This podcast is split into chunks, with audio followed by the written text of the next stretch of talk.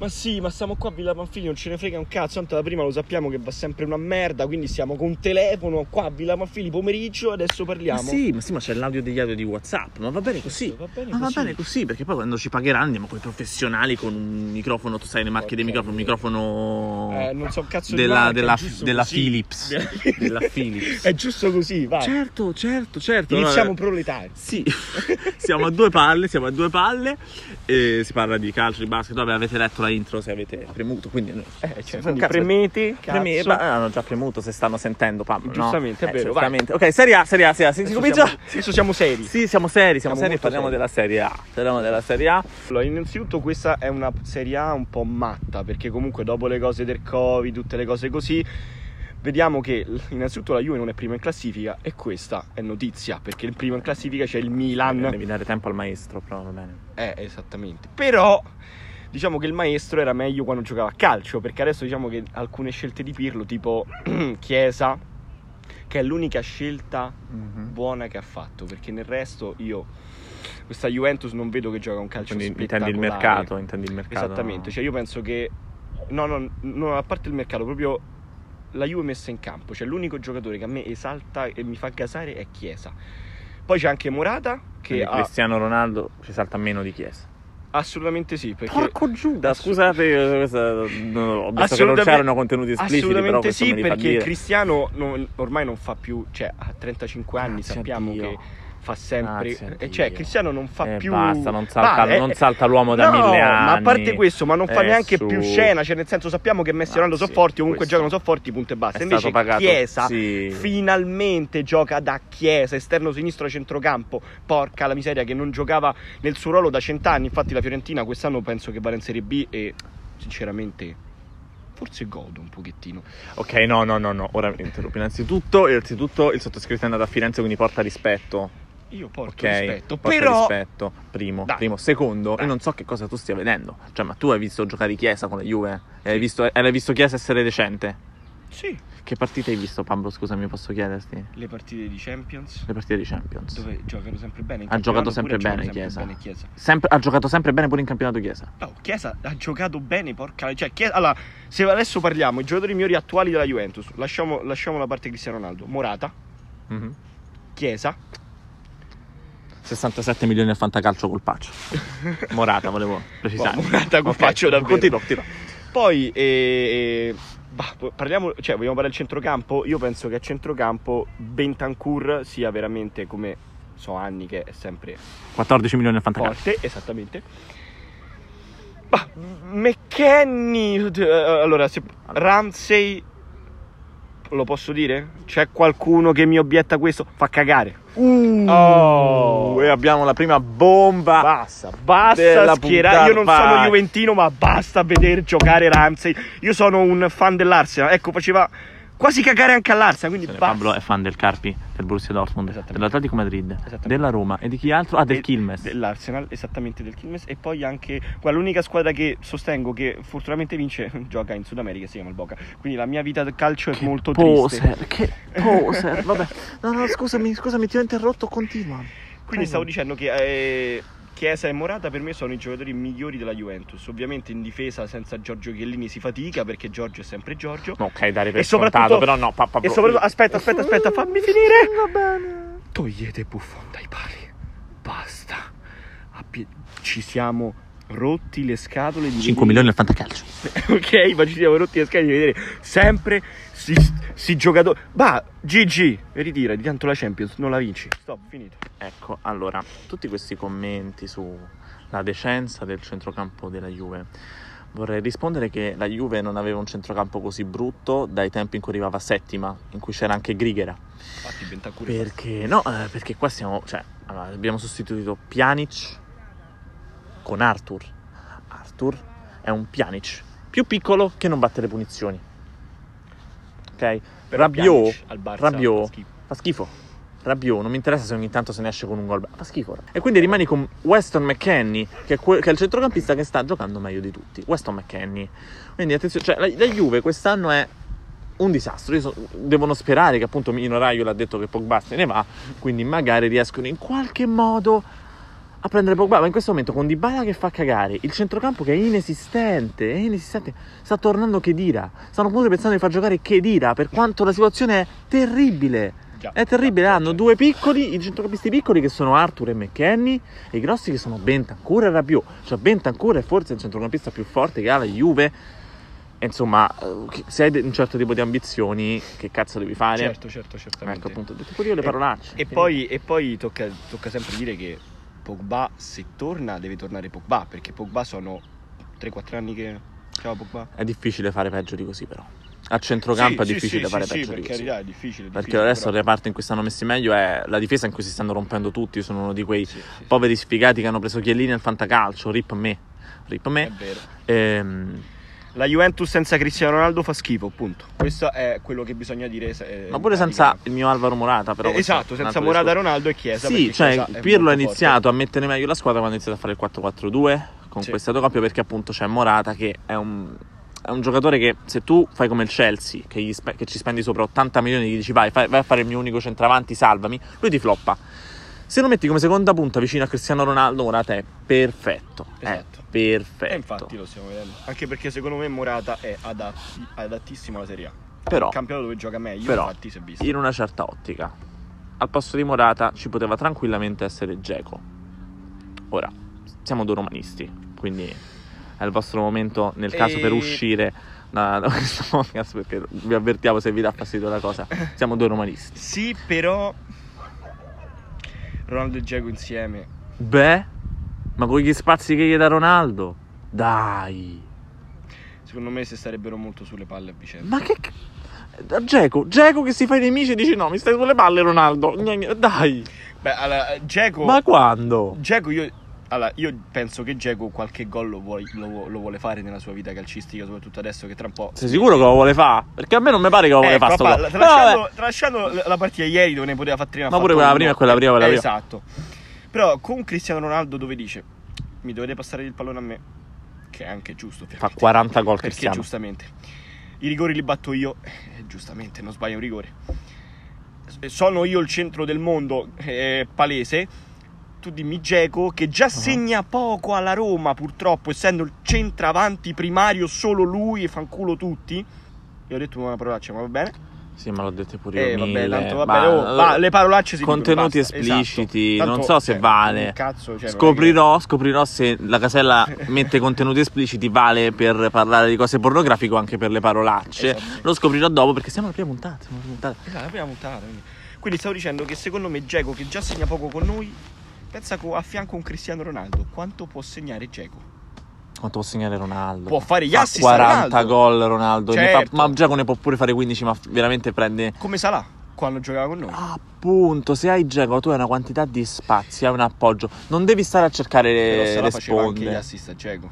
E infatti Geco ha fatto 29 gol. E Ronaldo pure può fare gli E assist. e Ronaldo che fa gli assist a Geco dipende da... Ronaldo fa quello che è necessario per vincere, cioè nel senso che se non è obbligato a fare quell'assist lui non te lo fa. Esatto. Però può capitare che sia obbligato a fare quell'assist, eh, altrimenti no, però. Esatto.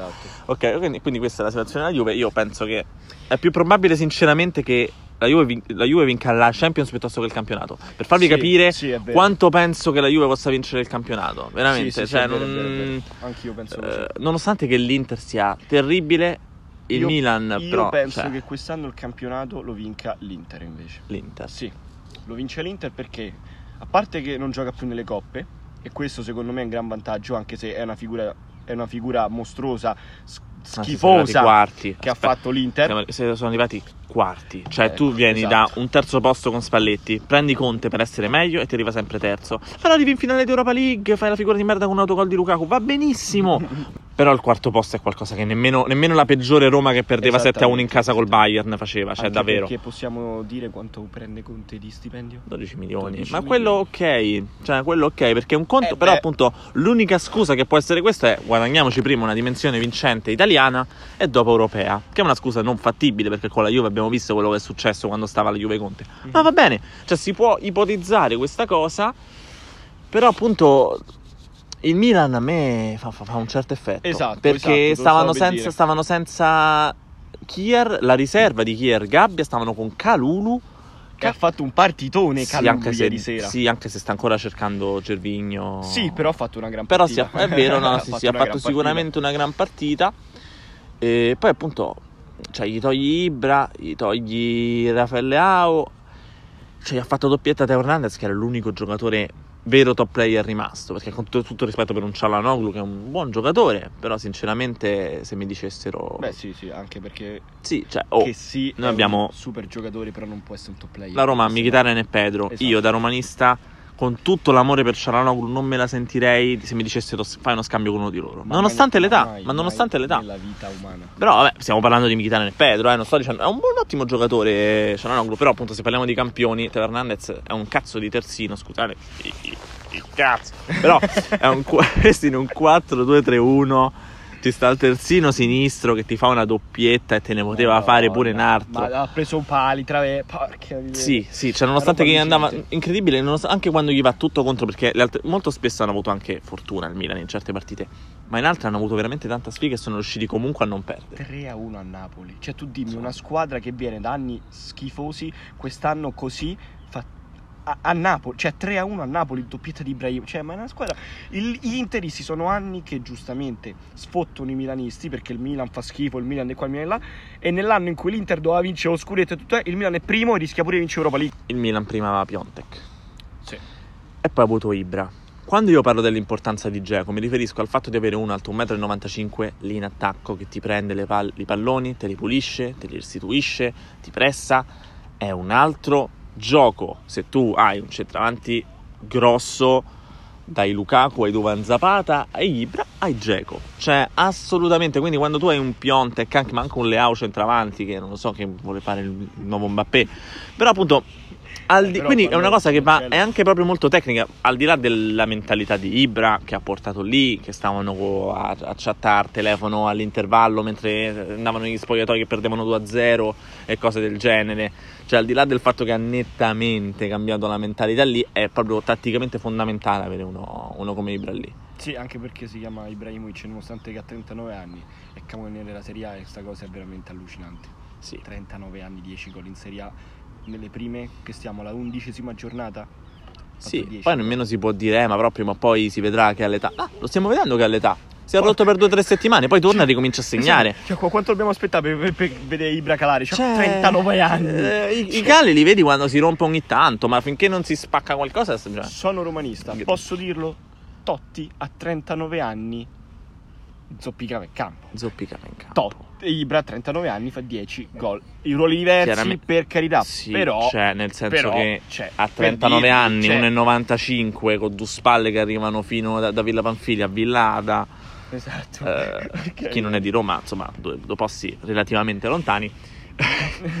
non, eh, cioè, dai. E poi lui continua Dai. a dire io sono Dio, sono Dio, sono Dio. Io ci sto credendo perché porca la miseria, ma come si fa? Cioè, non ha mai vinto un po' di oro, va bene. Però ragazzi, 39 anni, cioè questo è, è un top player da più di 10 anni, da 15 anni, è uno dei centranti più forti che abbia mai visto, ha giocato Barcellona, 300 squadre fortissime, non ha mai vinto un- una Champions, trofeo europeo sì perché ha vinto l'Europa League col Manchester United, È comprensibile. però cioè, è comprensibile eh. che lui si vanti. Nel senso bisogna sempre fa? contestualizzare Messi che piagnucolava quando stava al Barcellona. e continua a piannucolare adesso. Dobbiamo veramente andare lì, Pablo? Sì, dobbiamo andare lì. Ragazzi, io volevo andare assolutamente lì, ci stavo pensando da 5-10 minuti. Oh, Andiamo lì. Dio, no. Aspetta, però prima di andare lì, finiamo una- un secondo. Parliamo di Napoli, Roma, Lazio e Atalanta. Perché Allora, possiamo è- escludere la Lazio da questo discorso? Ok, e Perché no, perché magari è perché sono romanista, ma Esatto. non voglio proprio non voglio nemmeno trovarmi in una situazione in cui parlo di voi, perché poi non voglio fare incazzare nessuno. No, no. Quindi mi limito a dire che quest'anno arrivano ottavi. Esatto. Ok. E soprattutto io non ehm, lo devo dire, perdonatemi, io so- sarò solo contento se il Bayern Monaco vi elimina 7-1, se no no. No, Perfetto. Pablo. Pablo. Ah, vero, noi- io sono Alessandro, lui è Pablo. Esatto. Dopo 15 minuti possiamo vedere Vabbè, sta nella descrizione, sta nella descrizione, lo sapete, lo sapete. Cioè proprio c'è scritto proprio with Alessandro Petrucci and Pablo Almonte, quindi siamo, ci siamo, ci siamo. Quindi assolutamente parliamo di finiamo l'argomento Lazio Sì, così. allora, no, la, la Lazio possiamo escludere perché Esatto. non è una squadra che proprio può, può- può giocare due competizioni. No, esatto. E- Figuriamoci tre. E soprattutto Eh, dai, do- dobbiamo dirlo, a noi della Lazio non ce ne frega un cazzo. Perfetto, parliamo dell'Atalanta. Ok, No, allora l'Atalanta ci sta questo dramma di Papu Gomez, io non ho idea di cosa stia succedendo, lo sapremo quando se ne andrà, anche se dobbiamo ricordare che Papu Gomez in vari anni, o varie sessioni di mercato diceva no, io adesso voglio andarmi a cercare una grande squadra, poi non se lo prendeva nessuno e stava lì con la fascia di capitano a dire vivo a Bergamo, è successo più di una volta questa cosa. Esattamente. Quindi bisogna vedere soprattutto se riescono a venderlo il Papu Gomez. Poi una volta che viene venduto sapremo chissà che cosa sta succedendo. Attenzione che devono trovare un, un certo tipo di, di assetto perché senza il Papu chiaramente ci sta un- una mezza rivoluzione da dover fare. E... Anche se io devo dire Ci che sta Ilicic che? Scusami, ci Prego. Ilicic. Dov'è Ilicic? Ilicic non lo so, Ilicic probabilmente sarà in un Eh, campo non so, di mi grano dispiace siberiano, perché so insomma come no, la depressione sicuramente è una brutta bestia. Certo. Però Però che dobbiamo fare? Perché questa è la- che bisogna fare? Cioè, non so. io inizierei di- col dire che basta storicizzare il Papu Gomez, perché il Papu Gomez per carità di Dio è un grandissimo giocatore, quello che ti pare, però al di là dell'Italia. Lui dici, vabbè, è stato convocato in Argentina, con la nazione argentina. Sì, ma l'Argentina. Per fare le amichevoli, queste partite qui, oppure comunque Coppa America, va bene, che alternative ha? Cioè, è stato convocato Rodrigo De Paul per Beh, dire ehm, argentina. Allora, un piacere. Joaquin Correa è un'alternativa al Papu Gomez. Joaquin Correa. Correa, Cioè, Correa per è dire- ottimo, dai, Correa. ottimo. Certo, è ottimo, Tanto lazi- perché- le hanno già lasciato il podcast, Sì, lo, esatto, possiamo, quindi- lo possiamo dire. Ecco, per dirvi l'Argentina come sta messa, nel senso, Pa- Papu Gomez con l'Atalanta ha fatto grandissime cose, anche perché ha avuto un, un gruppo pazzesco, chapeau a Gasperini per carità di Dio, perché due volte in Champions League per due anni c'era roba, e l'Atalanta, cioè l'Atalanta, io mi ricordo era nona, ottava, cioè c'era Doni all'Atalanta, cioè ma di che stiamo parlando? E adesso sta in Champions, quindi per carità. Però il Papu Gomez fuori l'Italia non se lo fila nessuno, perché altrimenti un giocatore che per questi anni fa queste prestazioni, io non dico che deve arrivare il Liverpool, ma che ne so.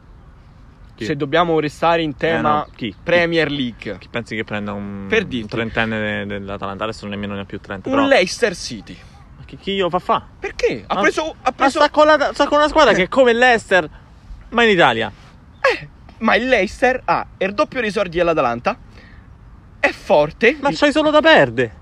C'hai solo da perdere. Tu stai tanto detto, tranquilla a fare la stella. Papu Gomez, Jamie Vardy. Eh, cioè, ragazzi. belli, eh, eh, Papu Gomez, Ilicic, Zapata. Cioè, è... Eh, vabbè, però il, il Tottenham c'ha pure Madison, c'ha pure mm, Il Tottenham. il Tottenham. Ciao Pablo. Il Leicester c'ha pure Madison. momento lo taglierò. Esatto. e mo c'ha Under, che a quanto pare sta fa bene con Leicester. E a me dispiace aver dato via Under. No, a me non dispiace- Romanisti, a me per dispiace aver dato via Under. Eh, ragazzi, sì, abbiamo questi tifosi. A abbiamo me questi dispiace. tifosi, ragazzi. Abbiamo gente a cui dispiace. Lo Cioè, so, stiamo in questo dire. momento in cui vo- vorremmo dare un calcio in culo a Carles Perez e non vediamo l'ora che torna Zaniolo. Stiamo con, stiamo con adesso abbiamo visto che Pellegrini può fare quel ruolo. Abbiamo Esatto. Pedro, abbiamo Ah, Militare. soprattutto e voglio c'è chi Sharawi a gennaio. E, e c'è chi Pablo. Ti ho detto di non interrompermi! Non mi devi interrompere! Non mi devi interrompere perché Ok. Allora. abbiamo, Vai. abbiamo Pedro e Mkhitaryan, abbiamo tutta questa gente, quindi sinceramente non voglio sentire parlare né di Under né di Kluivert, che anche lui con l'Ipsia sta facendo qualche gol. Sì. A me non frega niente di Clivert, ma Under Oh, Pablo, io lo, favore. vol- io lo volevo. Vabbè, al posto di Carles Perez sì, però Carles Perez l'avevi appena preso, non lo potevi vendere. Ma Eh, diamo fiducia a Carles Perez, perché dobbiamo bocciare subito Carles Perez? perché quando arriva Zagnolo Carles Perez giocherà poco, poco, poco, poco, poco, poco. Ma Ecco, poco. infatti sfruttiamo la palla al balzo, parliamo della Roma. Allora, la Roma Eh. Ok, sì, siamo tifosi romanisti, ma vi giuro sono più oggettivo possibile. La Roma ha uno squadrone. Non è vero, Pablo, non è oggettivo. La Roma ha uno squadrone. Appunto. E sono oggettivo. Mhm. Abbiamo una squadra che per la Serie A che c'è quest'anno, cioè se non arriviamo dai primi tre posti, giocando così, con questi giocatori, allora non ci arriveremo mai. Cioè, noi quest'anno abbiamo una squadra che non, non ci fila nessuno. Meglio così. Abbiamo un mister che io adoro e che ci fa giocare in maniera splendida che si chiama Fonseca. Faulo Fonseca. Un... Scusate, mi, mi sono È casato. stato un onore fare questo podcast per voi, ragazzi. e, e- La prossima volta ci porto un cane, ci faccio il podcast con lui. Adesso lo dai. Comunque, Paolo Col Fonseca. cazzo lo dai. Lo dai, è troppo figo. Paolo Fonseca. Allora, Eh, un allenatore Non fai ridere. pazzesco. Eh, meno male. Un allenatore pazzesco che ci fa giocare in un modo pazzesco. E soprattutto, VR.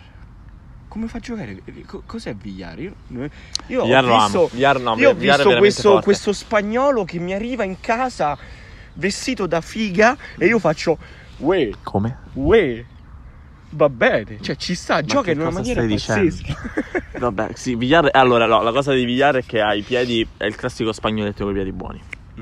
Ho de- sì, ho detto spagnoletto. Eh, Io ho detto vestito da figa, che te frega, vai. Questo è un bel blooper. Sì. E comunque, comunque, no, lo facciamo giocare come fosse un diavarà.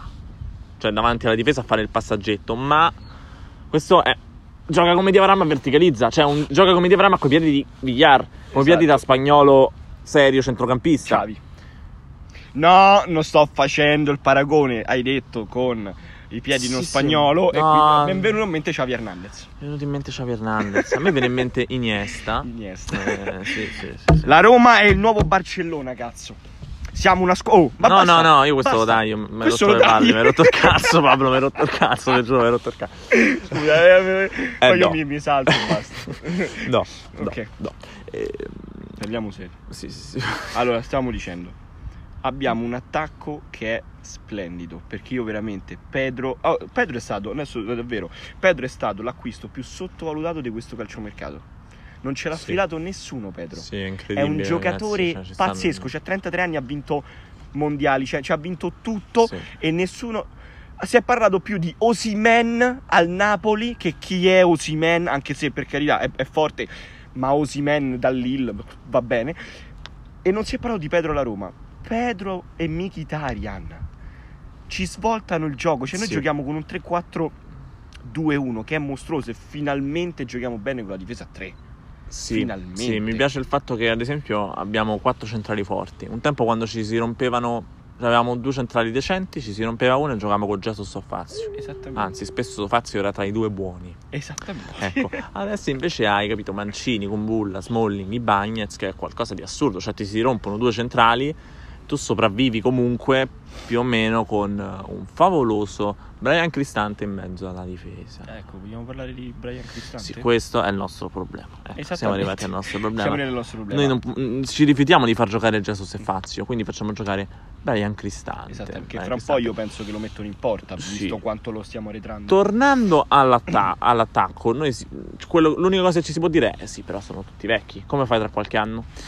Ci sta tornando Zaniolo dall'infortunio e io spero che Zaniolo non, non sia uno di quei giocatori che si rompono sempre, perché effettivamente questo è un bisonte di 1,90 m che corre in una maniera poco naturale. Quindi spero che questo non causi gravi infortuni. Non mi va di avere. Cioè, almeno o sei forte come Ronaldo, quindi ti puoi rompere una volta all'anno quanto ti pare, o è un problema. O è un problema. Sì, sì, sì, anche perché io sono sincero, da quando ho iniziato a seguire la Roma, quindi più o meno 2006-2007 ed ero bambino, io ne ho visti pochi, perché Totti già aveva 30 anni, io ne ho visti veramente pochi venire alla Roma, da, cioè venire così giovani, 20 anni, 21 anni ed essere così allucinante. Cioè io vedo giocare a Zagnolo è una roba... Sì, gli manca solo un. Se impara poco poco a giocare a spalle alla porta, che tu dici, eh, dici poco. No, no, sicuramente ha ampi margini di miglioramento, ma se impara a spalle alla porta, si crea un'intelligenza tattica. Alla fine questo è il 99, c'ho l'età nostra. Sì, esatto. Cioè- Anche perché laziali, se c'è qualche laziale ancora in onda, Ma io ma sì, sono è da un bel po' che non vedo i laziali nel derby aver paura così tanto di un giocatore. Perché io mi ricordo che Questa mi manca. Questi ultimi due derby che sono stati fatti la scorsa stagione, due pareggi. Loro avevano paura, cioè andavano in quanti a Marcazagnolo? In quattro? C'è c'è una foto lui c'è- dove c'è lui in mezzo a quattro laziali. Cioè, ma anche i tifosi, eh, Sì. quando lo sfottevano, e cose, quello è perché. Devi anche considerare che però c'era Zagnolo, dall'altra parte c'era Justin Kluivert, Diego Perotti e gente così. Quindi è facile mettere tutta una squadra da quello forte, dato che dall'altra parte hai Perotti e Kluivert. Adesso invece Bisogna contestualizzare. Esatto, Pedro. esatto, esatto. Mkhitaryan, Pedro e Zagnolo. Però comunque io tra le prime quattro ci vedo seriamente Milan, Inter, Roma e una tra Napoli e Juve. Ehm, sinceramente sinceramente non, non vedo perché no. Perché Napoli mi piace molto, la Juve è sempre la Juve perché ha comunque l'organico, anche se ha un allenatore Novellino, come lo vogliamo chiamare? No, no, no, Novellino, Novellino, No, no, Novellino no, è, è il nome sbagliato, per- è il nome sbagliato. calciatore è stato. Era un aggettivo, capisce. era un aggettivo, Però non era Novellino È l'allenatore. essere giocatore e allenatore. Cioè, allenatore, cioè, ad esempio, Guardiola era, cal- era un calciatore è diventato un allenatore allucinante. Però c'è un certo tipo di percorso Sì, fare certo. Pirlo, infatti, a parte che non ha manco allenato la, me la Serie B. Agnelli st'estate non lo so nella testa cosa aveva perché io non avrei mai preso Pirlo. A questo punto te ne devi Sarri. Stanno finendo di pagare Allegri e devono pagare ancora Eh, Sarri. Io credo che sia stato per questo, infatti. Eh, lo so, ma io a questo punto mi tenevo Sarri anche perché cioè Sarri lo scorso anno cosa ha fatto di male? Ha rivinto il campionato, Pa- Sì, l'ha vinto per puzza. Facevano- giocavano peggio che con Allegri, va? No. però ha vinto il campionato. Pirlo vinceva il campionato?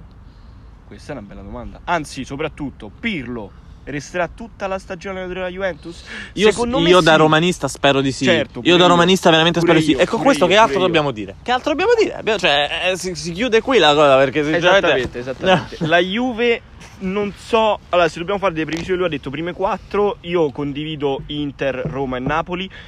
Il Milan Beh, Il Milan, io lo spero davvero perché io mi sono stufato di vedere il Milan sotto. Io voglio il Milan nelle prime quattro. ma certo. Però tocca vedere quanto resisterà tutta la stagione. E spero che non, ha- che non abbia cali intensi.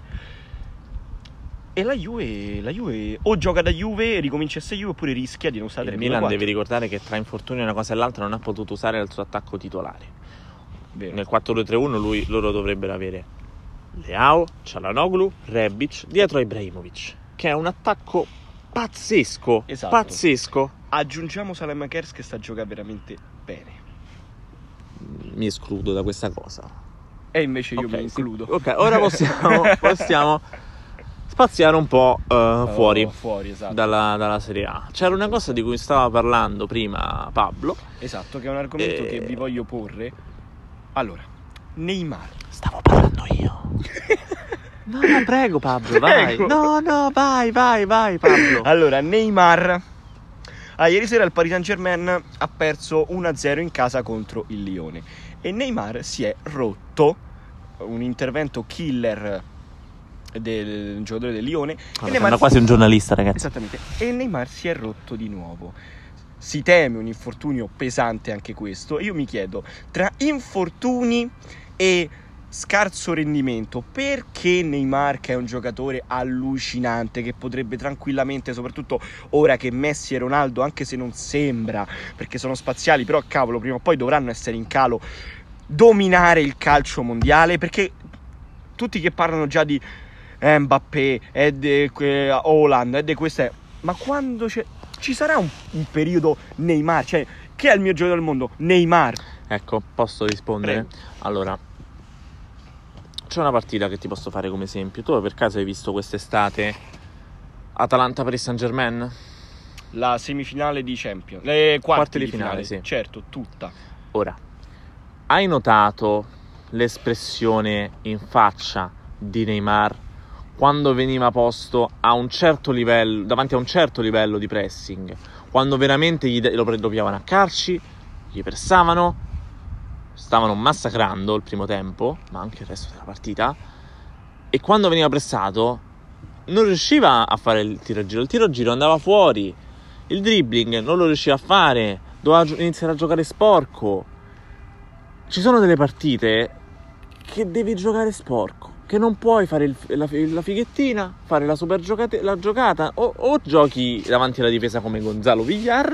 O se fai il trequartista e c'è la squadra Mhm. avversaria che ti viene a pressare e prendere a calci, tu devi adattarti a quel modo di giocare. Neymar non è mai stato capace di farlo. E il fatto che ha vinto una Champions, infatti, proprio col Barcellona, che è una squadra che ha sempre non ha mai cambiato il suo modo di giocare davanti agli altri. È sempre stata, è se- è sempre stato così. E infatti il progetto del Barcellona decennale è fallito da tre anni, praticamente l'abbiamo ucciso noi, noi romanisti. Comunque, l'abbiamo ucciso noi, noi abbiamo ucciso vero, il Barcellona, ragazzi. vero, non voglio vero, sentirvi, vero, non vi voglio sentire, l'abbiamo ucciso noi È il Barcellona. L'abbiamo esposti con fassi e gesso a marcare è assolutamente. Messi, Messi si è fatto il culo a Je- Jesus si è fatto il culo a Messi. Esattamente. No. Esattamente. Nonostante che io mi ricordo la partita dopo di Liga, che noi eravamo insieme, la partita dopo eh, di Roma-Barcellona 3-0, che il Barcellona giocava nella Liga in casa contro una squadretta, ancora i telecronisti di Sky che, che facevano "Oh, un gioco pazzesco il Barcellona, il Barcellona e qua di là, quando eh, la settimana prima aveva perso 3-0 contro la Roma, non stava più in 3-0 contro- Champions. ragazzi, Quindi basta esatto al Barcellona che è morto. Siamo andati lì,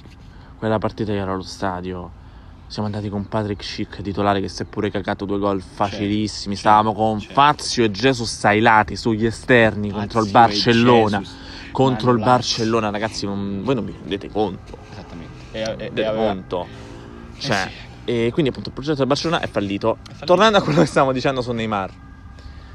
Appunto, Neymar davanti a certe condizioni non è in grado di sostenere un certo tipo di partite. Io quando vedi gol ehm, quando vedi gol sì, scusate, c'è un cane. C'è un ok, ok, c'è stato un momento morto perché c'è un cane che ci sta camminando dietro. Se tu ci fai caso ci stanno dei gol ehm, dei gol che fa, magari belli a giro che vanno negli highlights. Li fa sempre con squadre stupide o con partite già chiuse con una certa pressione, con un certo livello di agonismo, Neymar non, non riesce a spiccare e non riesce a essere il miglior giocatore del mondo. Dirò un'eresia, però questo è lo stesso problema che affronta un Dybala, eh. Sì, Però non è lo stesso livello. no, no, non è lo stesso livello. Però alla fine il problema è lo stesso. Cer- cioè, il calcio sta cambiando.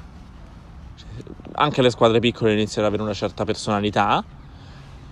Lui non è pronto per questo. Non è pronto per questo. Può fare o fenomeno in Brasile o il fenomeno appunto in Liga 1, in cui non hai mai un allenamento per la Champions degno. Esatto. Se giochi in Liga 1, mi dispiace, noi dicevano noi siamo italiani. E eh, vabbè, noi italiani, noi adesso stiamo iniziando ad avere il Crotone che si presenta con un certo gioco, lo Spezia che si presenta con un certo gioco, il Benevento che fanno la partita. In Francia queste cose non succedono, No. infatti. Infatti, secondo me, io sono sincero, il Benevento potrebbe tranquillamente battere un Tolosa. Ma sì, Ma tranquillamente. Ah, uno, sì? uno Reims. Ma, che, ma co- cos'è? Ma- ma assolutamente. Ora Pablo prima voleva assolutamente parlare di una cosa. Posso? Prego. Allora, siamo arrivati in questo argomento. Allora, ragazzi, Alessandro è Messi. Fai un'altra pausa, Pablo. E io sono Cristiano Ronaldo. Perché io penso che Cristiano Ronaldo è il mio giocatore del mondo e Alessandro pensa al contrario che sia Messi il mio giocatore del mondo. Diciamo che questo è un bel dibattito da fare perché ci sono tante cose In scaletta guardare. bisognava parlare di Maradona, ma ok.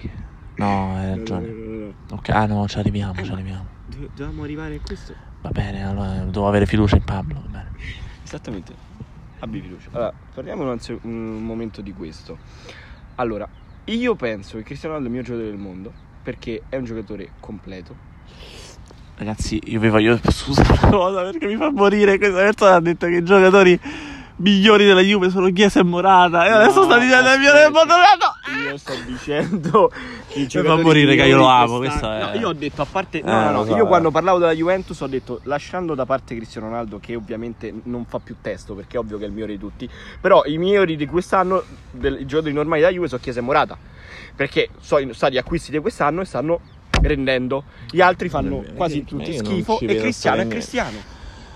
Cristiano, allora, Cristiano, ehm, sai, ci sono dei- Barcellona Juve 0-3, doppietta Ronaldo, Messi morto. Ciao. Messi morto? Ma non mi pare che Messi ha fatto molto, ha combinato molto più di Ronaldo, che ha avuto due rigorini di merda. Ehm, no, Pablo, per favore. Cioè, allora, ci sta chi fa il centrocampista, il trequartista e l'attaccante, e c'è chi aspetta che gli servano la palla. Sono due cose diverse. No. Bene? No, no, no. Lui fa L'unica cosa, eh, l'unica cosa in cui Ronaldo può essere meglio di Messi è come atleta. È come atleta nel senso che riesce a saltare, ha un bel colpo di testa ed è forte fisicamente, ma allo stesso tempo Ronaldo non, può, non, non è capace di sparare alla porta di giocare, non è capace di farti sponde. Quindi la situazione è che lui deve stare lì ad aspettare che gli servono la palla e fa un sacco di gol, bravissimo. Ma Messi è un'altra roba. ma non è mai decisivo. Messi non è mai E decisivo. Ronaldo sì, sempre, costantemente.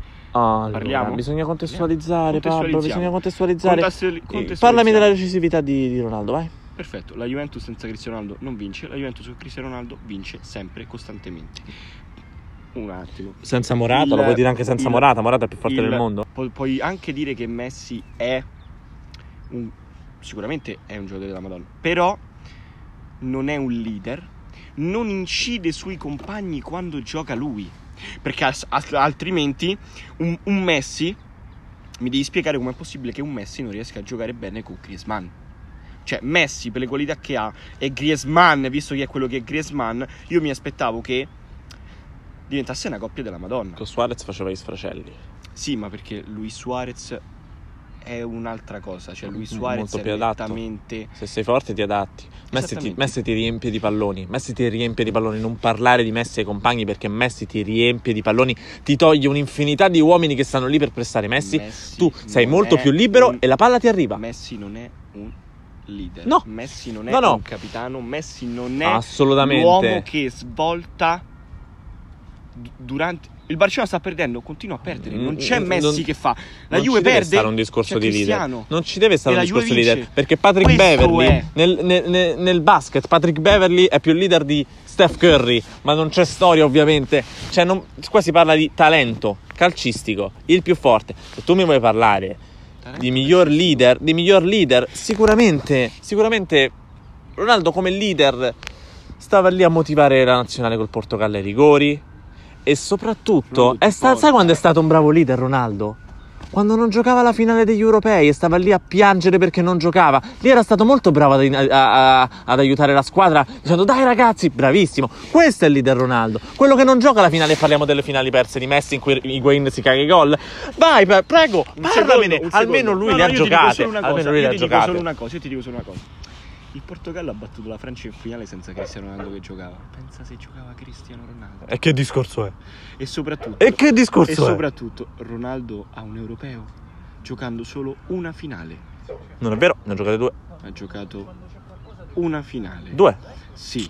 Ma Grecia, era- Portogallo, Eh, grazie. Eh, Pablo. Eh, pe- pe- Eh, non- Pablo. Non era tra i più forti della squadra perché c'era Figo, Rui Costa, tutto il resto. Eh, Ronaldo nel 2004 era, era- proprio forte, Sal- nel- saltava l'uomo a differenza di oggi. Ronaldo nel 2004 era il primo anno del Man- al Manchester United, quindi per Eh, favore, ed erano tutti estasiati, già- erano tutti estasiati. Sì, però al- alla prima stagione da cioè alla prima finale davvero da migliore al mondo, migliore di tutto.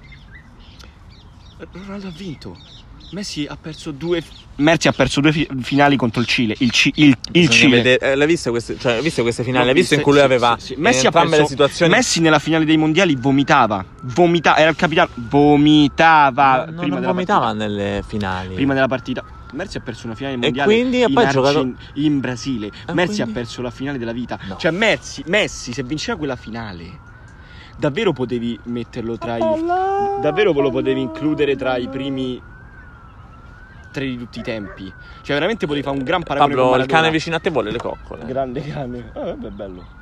E stavo dicendo Messi se vinceva quella finale davvero poteva diventare Sì, però appunto lui, ha- lui aveva mille uomini addosso ed è riuscito a dare una palla d'oro ai Wayne. Come ha fatto anche nella finale prima, persa, in cui comunque l'Argentina è riuscita a perdere solo 1-0 con una squadra che al Brasile la partita prima gli aveva fatto 7 pere. Tra l'altro eh, è stato il miglior giocatore di questi tornei in cui ha perso in finale, è stato quel- ha, ha fatto 4-5 gol in entrambi, è stato il migliore in assist, ha fatto più assist di tutti. Quindi comunque dobbiamo considerare certe cose. Eh beh, dobbiamo considerare che il Portogallo, giocava, il Portogallo in quell'europeo che ha vinto, siccome Ronaldo nei gironi non ne aveva giocato bene, non aveva giocato bene. Ha fatto una partita, ha fatto una partita.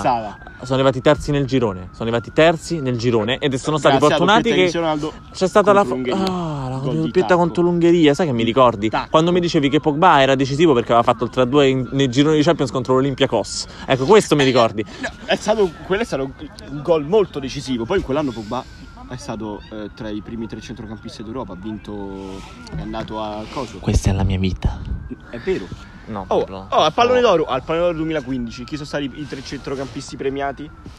Iniesta, Pogba e mi sembra Modric. Sì, o- sì, ma il discorso era semplicemente che la decisività con te è un po' relativa.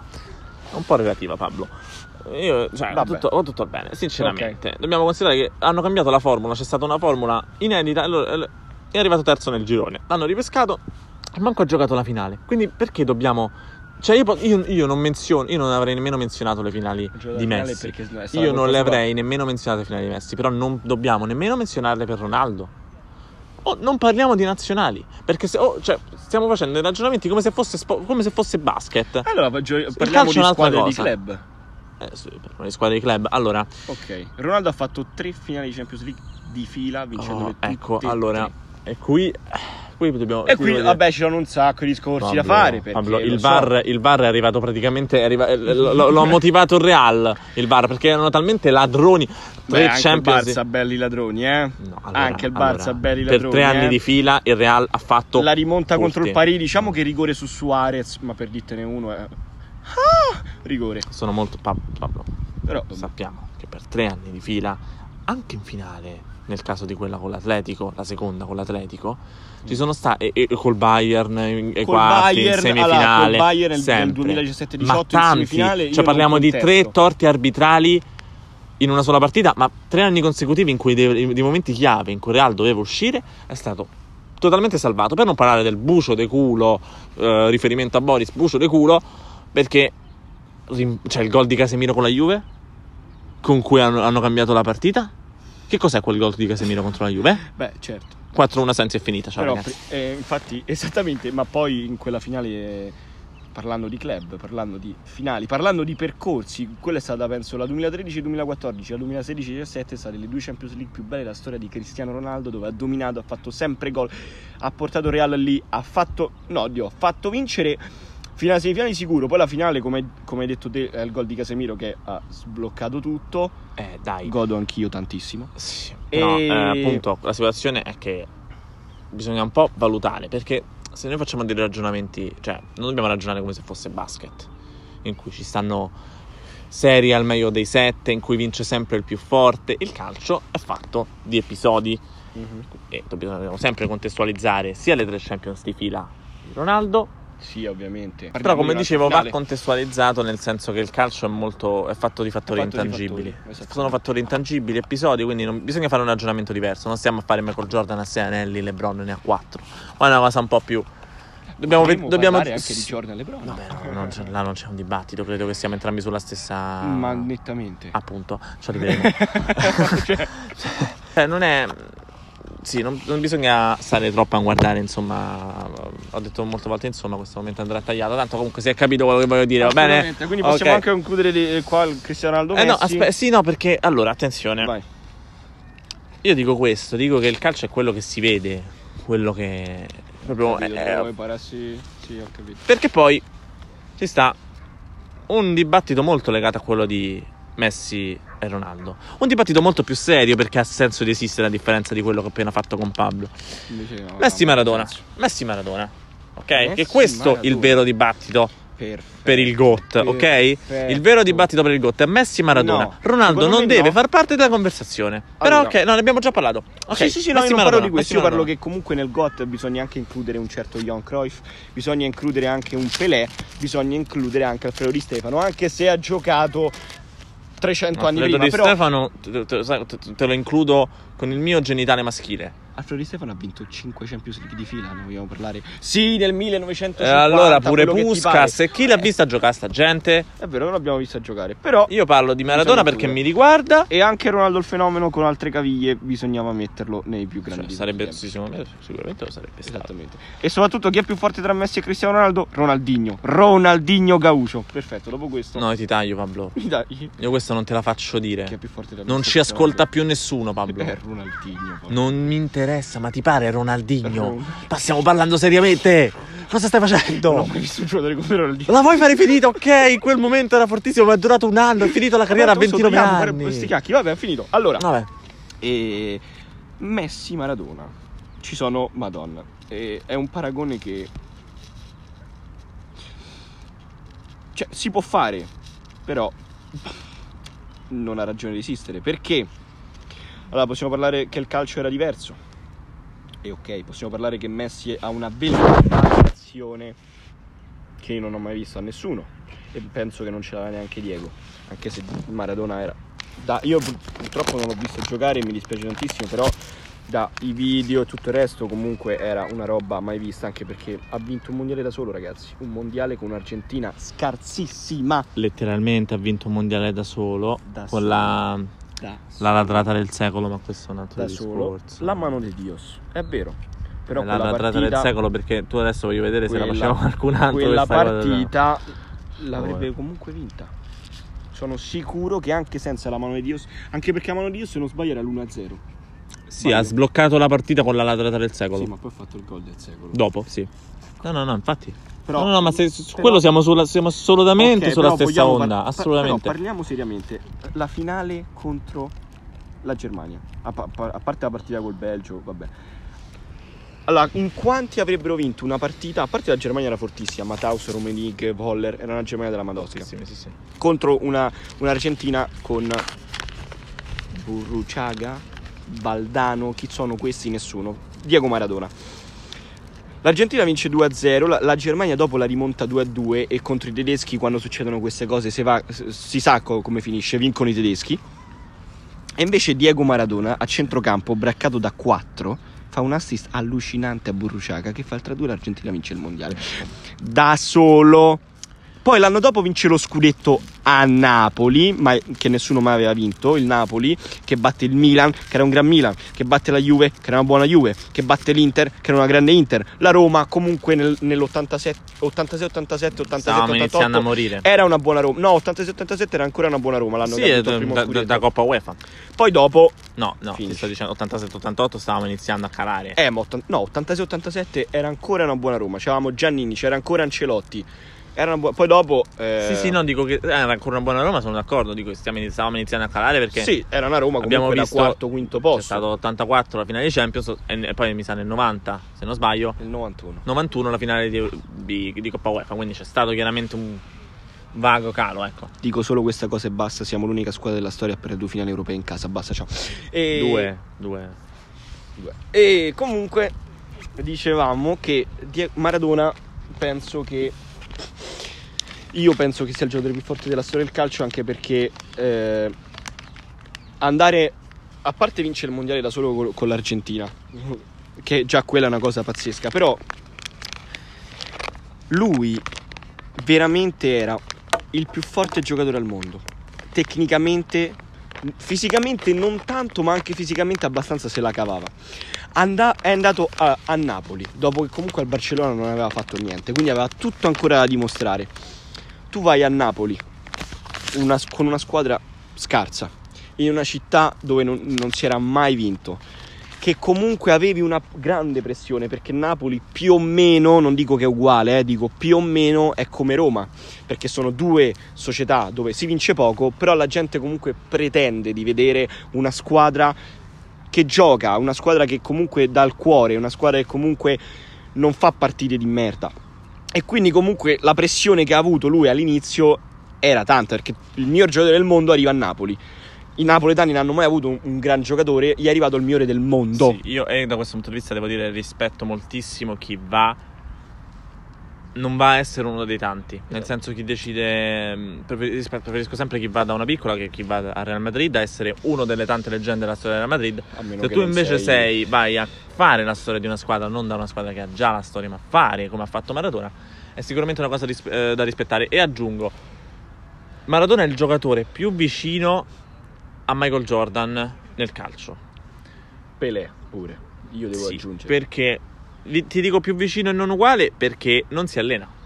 Maradona Esatto, non si allenava. Non si allenava, faceva le rovesciate nel fango. Non si allenava Maradona, ma in campo come mentalità era una cosa più vicina perché era quello del tipo che c'era uno a terra e lo faceva alzare eh, e gli diceva no, alzati non perché siamo amici, ma perché voglio batterti al tuo meglio. Perché aveva questa mentalità di ti risolvo da solo la partita, che ragazzi nel calcio è una cosa che non si vede Non si vede. Mai, mai, nessuno nel calcio può veramente più risolverti una partita da solo. Non è una cosa fattibile. Non è proprio una cosa, cioè, perché siamo in uno sport di 11, ormai si, si- si sono evolute le tattiche, si sono evolute le condizioni fisiche. Non c'è più modo di risolvere realmente da solo una partita. E soprattutto, se posso dire una cosa, trovami oggi un giocatore che fa quello che dice, nel senso si prende tutta la pressione su di sé, perché Maradona si prendeva tutta la pressione su di sé, lasciando via la pressione dai compagni e trattava, questo Eh, L'ho sentito io, io da già lo so- io già ho il nome, però finisci il Va discorso bene, un po'. va bene, io sono un Federico Buffa fan proprio pazzesco e quindi Sì, mi ispiro anche a prima lui. come ha copiato esattamente quello che ha detto Buffa. Esatto. Sulla Germania, Esatto, epico, regà. epico. Esattamente. Però per dirvi, a parte Buffa, mi sono anche documentato vedendo anche altre cose, non solo Buffa, film e tutto il resto. Nessuno, cioè, nessun giocatore oggi si prende la pressione che si prendeva Maradona all'epoca, perché giocare a Napoli ed essere l'idolo di Napoli, incontrastato, e dire io qua vincerò e vincere davvero perché l'ha fatto in una Serie A che era il miglior campionato del mondo togliendo pressione a tutti, trattando i compagni come fossero i più forti del mondo e giocava con bruscolo- bruscolotti, ok? E Giordano, perché non è che Giordano era un fuoriclasse, però Maradona l'ha fatto diventare un fuoriclasse, l'ha fatto diventare un gran giocatore e vincere due scudetti nell'arco di quattro anni, perché giustamente se ne vinceva quattro di fila, mm, neanche dobbiamo parlare, vincere due scudetti in quattro anni e, e ha vinto la Coppa UEFA, ha vinto la Coppa UEFA a Napoli. Eh, sì, da romanista, ovviamente, non avendo mai vinto un titolo UEFA. Ecco. Soprattutto un, titolo UEFA vero, non la Coppa delle Coppe. battendo il Bayern Monaco. All'ultimo anno. Non la, la Coppa delle Coppe all'ultimo anno, chiusa Esatto, per. eh, esatto. Tanto per i laziali mancanza non di ci sono più. vestiti. Ehm, comunque no, un giocatore che ti posso dire attualmente simile, sinceramente è giusto dire Ibrahimovic. È giusto dire Ibrahimovic, esattamente. Per quello che sta facendo al Bravo. Milan, perché è arrivato, ha preso Bravo. la squadra scarsa, ma scarsa veramente. Si è preso la squadra sulle spalle e sta andando molto bene. È chiaramente un giocatore diverso, è quello che aspetta il cross dell'avversario, se dell'avversario aspetta il cross del compagno, se gli arriva un cross non fatto bene, si sgrida al compagno, aspettandosi che intavolano tutto. Però, e non è come, come dicevo prima, Messi, no? che è centrocampo, tre quarti, attacco, come appunto è Maradona. In più una cosa che Maradona ha rispetto a Messi è che è molto più preparato a un certo tipo di agonismo. Maradona ha preso i calci, quelli veri. A Maradona gli hanno letteralmente spaccato una gamba e ha continuato ad andare come se non gli avessero mai spaccato la gamba. Messi questo sicuramente non si può dire. Io però, Esattamente. io non... Io, il giocatore che... Sono nato nel 99, anche Pablo è nato nel 99. E il, gio- il giocatore che mi ha fatto vedere le cose più belle, le cose più assurde. Un giocatore che mi ha fatto innamorare. Io devo... È Messi, è Messi, non Ronaldo. Uno che mi ha fatto dire... Mamma mia quanto è forte, è Messi. Io ho tre giocatori che, che mi hanno fatto esaltare veramente tanto. Tolgo Totti perché quello è un fatto proprio... E mi ha fatto di la Roma, quindi proprio quello è un altro, un altro fatto, anche se comunque io penso che Totti è il mio giocatore della storia del calcio italiano e chi dice che è Roberto Baggio può anche uscire vada, adesso. Se ne vada, dai. Può anche uscire Basta adesso. dire che Totti è della Roma, Baggio è di tutti. Muore il dibattito. Esatto. Muore il Stop, dibattito. fini- Ragazzi, Non dite che Baggio ha vinto il Pallone d'Oro perché vi prego, Totti deve andare al Madrid. A Real Madrid, quindi Totti, basta. Dopo finito. l'infortunio prima del mondiale, Totti non è stato più lo stesso. Però noi abbiamo iniziato a seguire il calcio sia io che Pablo l'anno in cui ha vinto la scarpa d'oro. Totti, in cui faceva eh, falso 9 con E Spalletti. c'erano Henry, c'era Ronaldo, c'era Messi, c'era Val Nistelrooy, c'era un sacco di gente che poteva vincere. L'ha vinta Totti. Totti. Punto. Però tralasciando questo, il giocatore che io ho visto che mi ha fatto più impazzire e non me lo scorderò mai è Ronaldinho. Che ok, è durato poco, ok, però Ronaldinho è stato un giocatore. Io non, Ma parliamo dei sorteggi. Allora, ci sono stati i sorteggi, no? Ronald- Ci sono stati i sorteggi. Ronaldinho. Chi ha cambiato il Barcellona, e non ho paura di dirlo, uccidetemi, non ho paura di dirlo, è stato Ronaldinho, perché il Barcellona prima che arrivasse Ronaldinho faceva schifo. È arrivato Ronaldinho in tre anni, ha vinto il campionato di nuovo e ha vinto la Champions, la Champions League, il Bar- e ha vinto il pallone Ronaldinho, chissà perché. Ok, Ronaldinho. Poi, un altro giocatore che mi ha fatto veramente innamorare quando ero piccolo, che però pure lui purtroppo è durato poco, è Riccardo Cacà, che era un giocatore allucinante, a me dispiace tanto. Io non... Cioè, io se tornassi indietro... lo, cioè, se ero Galliani col cacchio che lo vendevo al Real Madrid, me lo tenevo totalmente perché quel giocatore andava al Real Madrid e purtroppo i giocatori che vanno al Real Madrid un Real Madrid che comunque aveva appe- appena preso Ronaldo, appena preso Benzema, c'era Ozil, comunque c'erano buoni giocatori. È il classico giocatore che poi si spegne. Però Kakà era un giocatore allucinante, un giocatore che io non ho mai visto. Hai visto? E poi ovviamente Cristiano Ronaldo che io amo Quindi. Messi non è uno dei giocatori che ti hanno impressionato. Sì, certo, mi ha impressionato, ma non... Ah, poi, oddio, scusate, mi sono dimenticato un altro giocatore, Thierry Henry.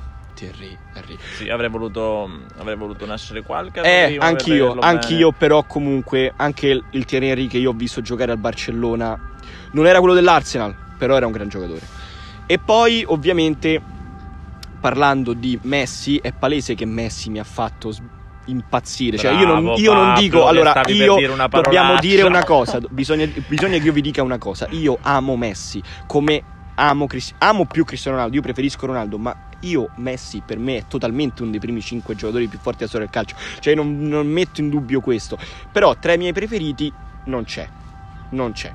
Che- anzi, io sono uno che ama Marco Reus, anche eh, ve lo dico totalmente. Io amo Marco Reus e pensavo che Marco Reus diventasse. Marco Reus, Chissà chi. Però purtroppo ha avuto 300.000 infortuni e niente. Non lo sarebbe diventato Però sempre. viva il No, Dortmund e viva. Marco Reus. Ma nemmeno No, Götze non le più grandi di sempre, però io per un anno- Però io per un anno puntavo Sì, a vedere Marco Reus minchia. tra i Pablo prima. era un Borussia tra i minchia. Io, primi- esatto. Dovete sapere che conosco Pablo da quando pensava che Messi fosse il più forte del mondo. Cioè, pensate da quanto tempo. E proprio siamo amici. Stiamo parlando di Davvero? 8 No, anni io fa. Pensavo che Messi era il più forte Sì, del mondo. sì, Pablo, 8 anni Vabbè, fa. Sono negli sicuro. anni in cui Messi domina, è palese che ti dico Messi è il più forte del mondo. Però io preferisco Cristiano Ronaldo. E devo dire anche che Messi e Ronaldo, tutti e due, senza fare dis- di- disuguaglianze, dovrebbero avere uno un pallone d'oro di meno. L'ultimo, secondo me, pa, L'ultimo forte lo dai il più forte del mondo. No, Messi è il più allora, forte no, del mondo. No, no, no, no. Cioè, non voglio sentire questi discorsi. Eh, ma i titoli, eh, ma i titoli. Allora, Varane. lo dai a Virgil van che ha fatto un Ecco, anno capito, della appunto. Io no, non voglio dai, sentire no. questi discorsi. Non Mm. mi interessa Non quello che ha parliamo vinto. Non mi interessa quello che ha vinto. Il pallone d'oro Ok. si, si dà il più forte del mondo. Per fortuna adesso. Nel 2020 si inizia, a- cioè si sta iniziando Allora, negli allora- anni a dare i aspetta, i palloni Ok. d'oro ai più forti del mondo, perché prima si dava a chi vinceva qualcosa quell'anno. Abbiamo visto follie, abbiamo visto cioè ragazzi Nedved al pallone d'oro, io voglio cioè, Eh, tutto- sì, oddio, tutto- sì, ragazzi, madonna, per davvero. favore. Per favore. Il pallone d'oro l'ha vinto Michael Owen nell'anno in cui Totti nettamente doveva vincere il pallone d'oro o almeno doveva arrivare fra i primi tre e invece è arrivato quinto e primo Owen che ha giocato col Newcastle ora ditemi come faceva Owen giocando nel Newcastle essendo Michael Owen essere il miglior giocatore del mondo ditemelo Allora, no, dicevamo dei sorteggi. Dobbiamo Mm. parlare dei sorteggi. Mhm. Ci sono stati i sorteggi oggi. Eh, forse il podcast probabilmente uscirà domani la puntata. Comunque, ci sono stati i sorteggi e la Juve ha preso il Porto. ok Quindi per la Juve è abbastanza tutto facile. Mhm. La, la Lazio ha preso il Bayern. ero, ero dell'opinione che la Lazio potesse arrivare ai quarti sorprendendo perché noi italiane abbiamo visto la Lazio vincere qualche trofeo. Perché la Lazio è una squadra sorprendente che quando ha i titolari può veramente fare male a, a chiunque. Il problema è che l'effetto sorpresa è annullato dal fatto che loro hanno affrontato Dortmund. E quindi il Bayern sa com'è la Lazio e la mia sensazione netta è che non ci sia speranza per la Lazio. Mi Ma dispiace. Ma può cosa, essere- ma una cosa, aspetta. Atalanta Real. Eh. Io qui lo dico e non lo nego che l'Atalanta elimina il Real Madrid. Io penso che passi il Real perché il Real Madrid, secondo me, a parte tralasciando l'esperienza, il Real non perde le partite che contano. Quindi io penso che se all'andata l'Atalanta, secondo me, l'andata è in casa dell'Atalanta o fuori? È in casa dell'Atalanta. Perfetto, quindi se la partita è andata può anche succedere perché il calcio è strano che l'Atalanta vinca. Ba- sì, ma gli- secondo me gli basta veramente non perdere. Cioè un 1-0, un 2-1, un 2-0 Gli basta l'X e passano pure quel Eh. gol fuori casa, secondo me. a ritorno no. a ritorno in casa del Real Madrid. Se il Real Madrid è il Real Madrid, Ma è Real Madrid, cioè nel senso secondo non è Real Madrid adesso, secondo me, non è per niente Real Madrid. Questo Real Madrid è una squadra che si è ringiovanita tantissimo. Non c'è più Cristiano Ronaldo, ma ormai sono passati due o tre anni. C'è Hazard, che è un flop assurdo. flop assurdo. Asensio, flop quando è assurdo. che si sblocca Asensio? Benzema Esatto. in questo momento è quello che sta portando più cose e Benzema Parentesi. non è questo, cioè sta, sta- ragazzi, un po' di anni che Benzema è meno forte di prima. Però, secondo me, Karim Benzema è uno dei centravanti più sottovalutati. Ma che? Ma no, ma, ma non è sottovalutato. Sottovalutato. Ma, ma se arriva alla, ma se arriva alla Roma, io, io piango di parte, gioia. sì, ma a parte questo, ben- si, si parla sempre tan- tantissimo di Lewandowski, Suarez, questo e quest'altro. Benzema ha quasi 33 anni, se forse già ce li ha, no, non penso, forse Mm. ha quasi 33 anni e sono 10 anni che è il centravanti titolare del Real Madrid. Sì, sì.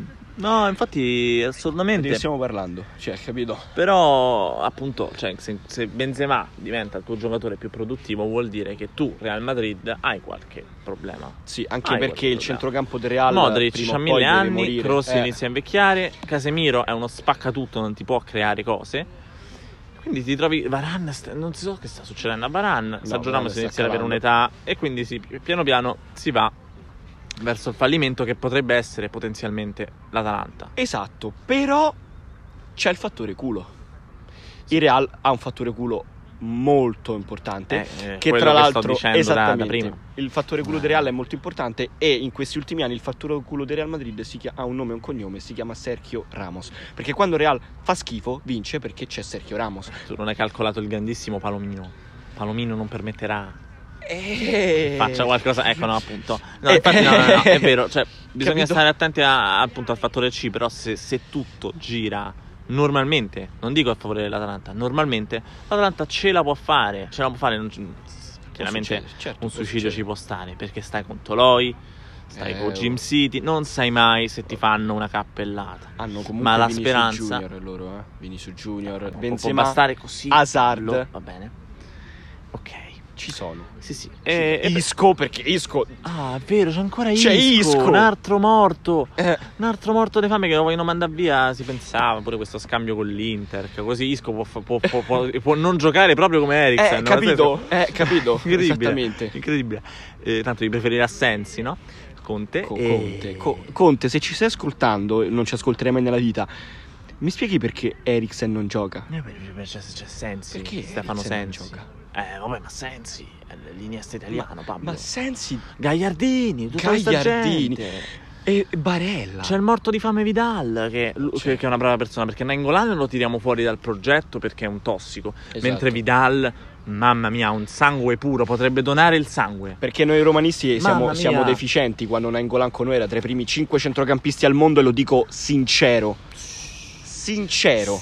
Tra i primi nel du- stagione 2016-2017 Nainggolan era tra i primi 5 centrocampisti del mondo. Ma no, se c'è stato quell'anno con Spalletti in quella del quartetto Ecco. Anche io non ho mai Ecco. visto con la Roma una cosa Ecco. del genere. Ecco, e l'Inter, l'Inter lo sa bene, visto che Inter Roma 3-1. Chi ha segnato quelle doppi gol della Madonna? Appunto. Ecco, però l'Inter non gioca. scordati, Eh, va ce lo siamo scordati. E ok, peggio, ok. peggio per loro. Io E spero infatti- che continui così. E infatti, e infatti continui così. interisti, voi che ci state ascoltando, scusate lo sfottò, ma l'Inter non sta in Champions, l'Inter non sta in Europa League e Conte snobba un top player perché Eriksen è sempre stato Guai un top a player. voi se non vincete il campionato, ragazzi. Madonna, se- Guai a voi. Cioè, alla fine, se non vincete il campionato, ragazzi, ma mi rendete conto che imbarazzo Sì, uscire? sì, cioè, sì, in questo momento ha una dimensione europea migliore il Milan di voi. Esattamente. Il Milan. La Lazio è agli ottavi di Champions, l'Inter non è in- nelle coppe. Triste. E io ho detto tutto. Triste, triste, triste. Esattamente. triste. Comunque, concludendo il discorso Atalanta Real, ah, sì, ok, no.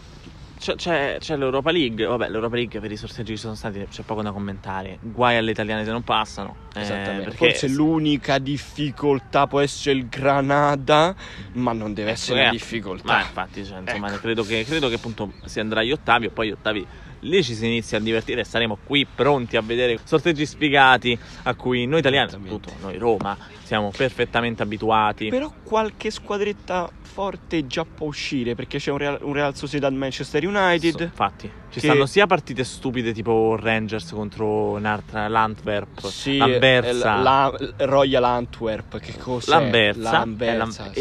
e mm, il queste- Tottenham contro il Wolfsberger. il Wolfsberger, Ecco. lasciamo stare il Wolfsberger, Vol- manco l'abbiamo battuto. Ecco. Eh, Esatto. Però una situazione per questi sedicesimi Certo. ti sembra abbastanza agibile. Anzi, io la sparo, io la sparo. Quest'anno ci sarà un'altra italiana in finale di Europa League. Beh, sicuramente una tra Napoli, Roma e Milan, ce la può ce fare. può fare. Perché l'unica squadra che può veramente contrastare le italiane nelle migliori forze, secondo me, è il Tottenham. È il Tottenham. Realisticamente, con tutto rispetto per la Real Sociedad che sta andando benissimo in Liga. Benissimo in Benissimo in Liga. Liga. Prima in Liga. L'Arsenal che comunque ha la- una cultura vincente dell'Arsenal, di essere una squadra di Premier.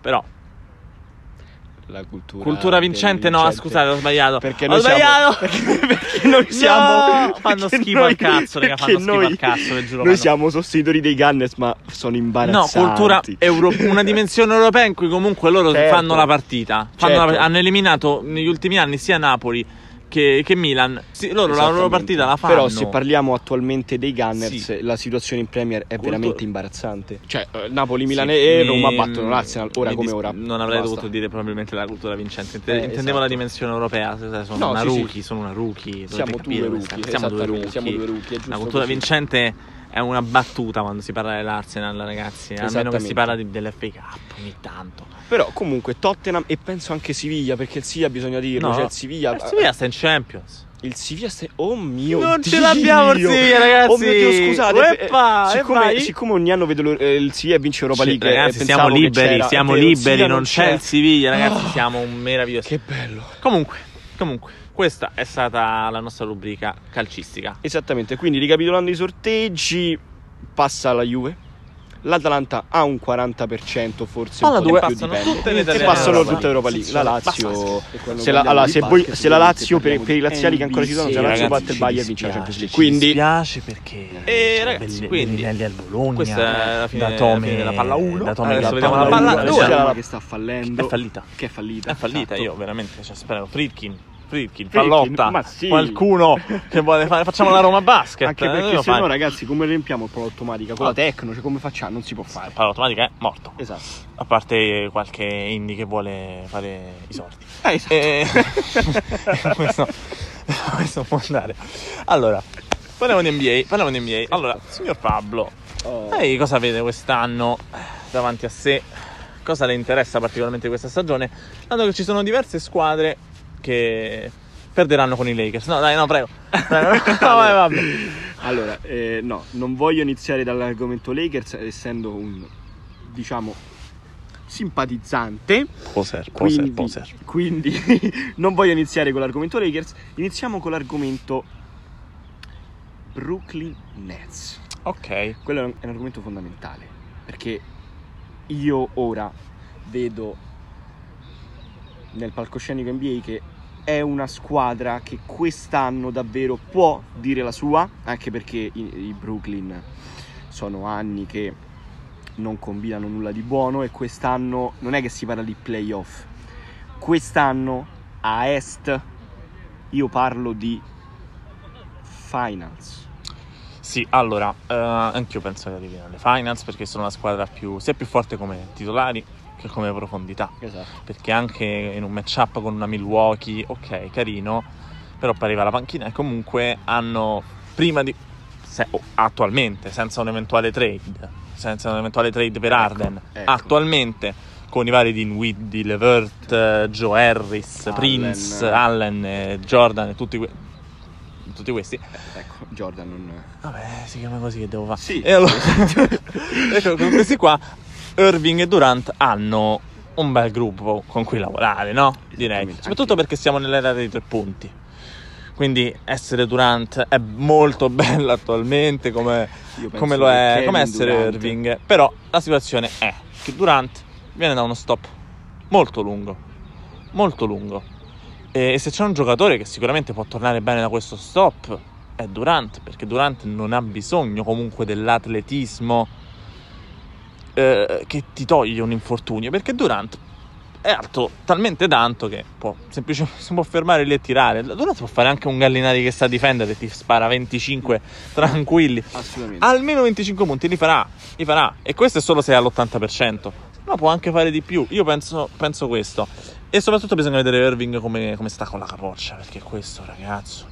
Mio Dio, Kyrie Irving. No, è incredibile. Ha deciso che quest'anno non parlerà con i giornalisti. Mai. Mai. A costo di farsi multare. A costo di farsi multare, ovviamente dice: Eh, questi soldi li darò per la carità.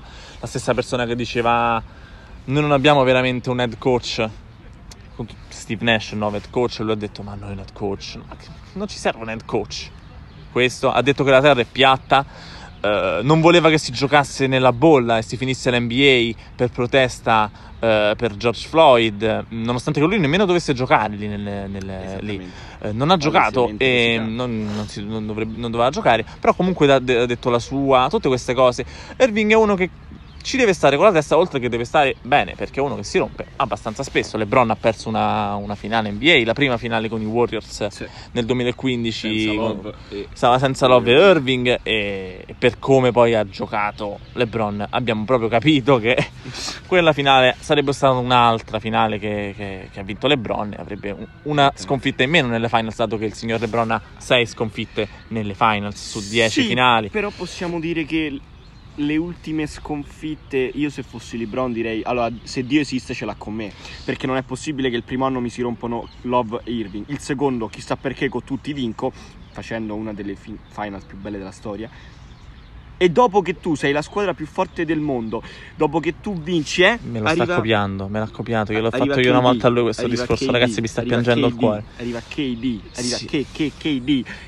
E quindi Io te lo taglio, io te lo taglio, Perché? pa. No, perché poi fa che arriva chi, chi, chi dice, ma che cazzo sta a bello, fa? È bello. Ma dai! Kevin Durant, tralasciando LeBron James, lo penso seriamente, tralasciando LeBron James, che è un, è un alieno, è probabilmente una macchina perfetta per giocare a pallacanestro, perché è un giocatore allucinante, Assurdo. altissimo, Assurdo. ha un atletismo della Madonna, ha delle gambe che sono dei grissini, ma vanno, a parte quando si è rotto, vanno in una...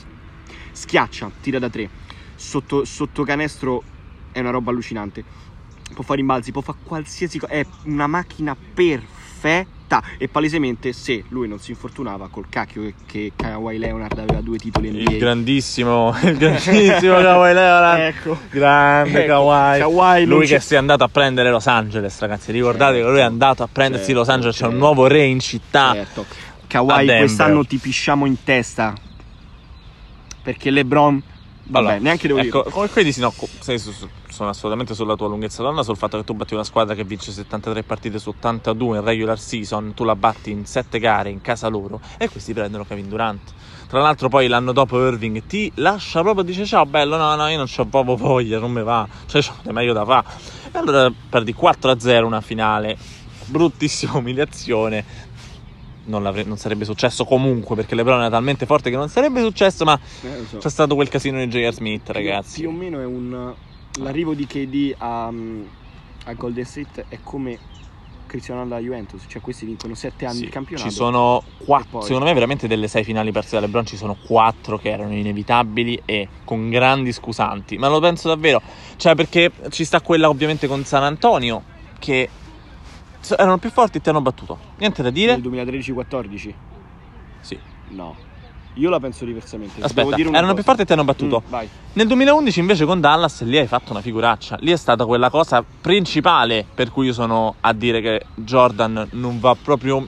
Cioè, è, è proprio non c'è storia perché in un momento in cui tu stai due partite a zero e floppi così, non arrivando, ne- arrivando nemmeno in doppia cifra con i punti, ti fai massacrare e ti fai ribaltare, perdi contro Novitsky, un vecchio Jason Kidd e nessun altro, cioè JJ Barea.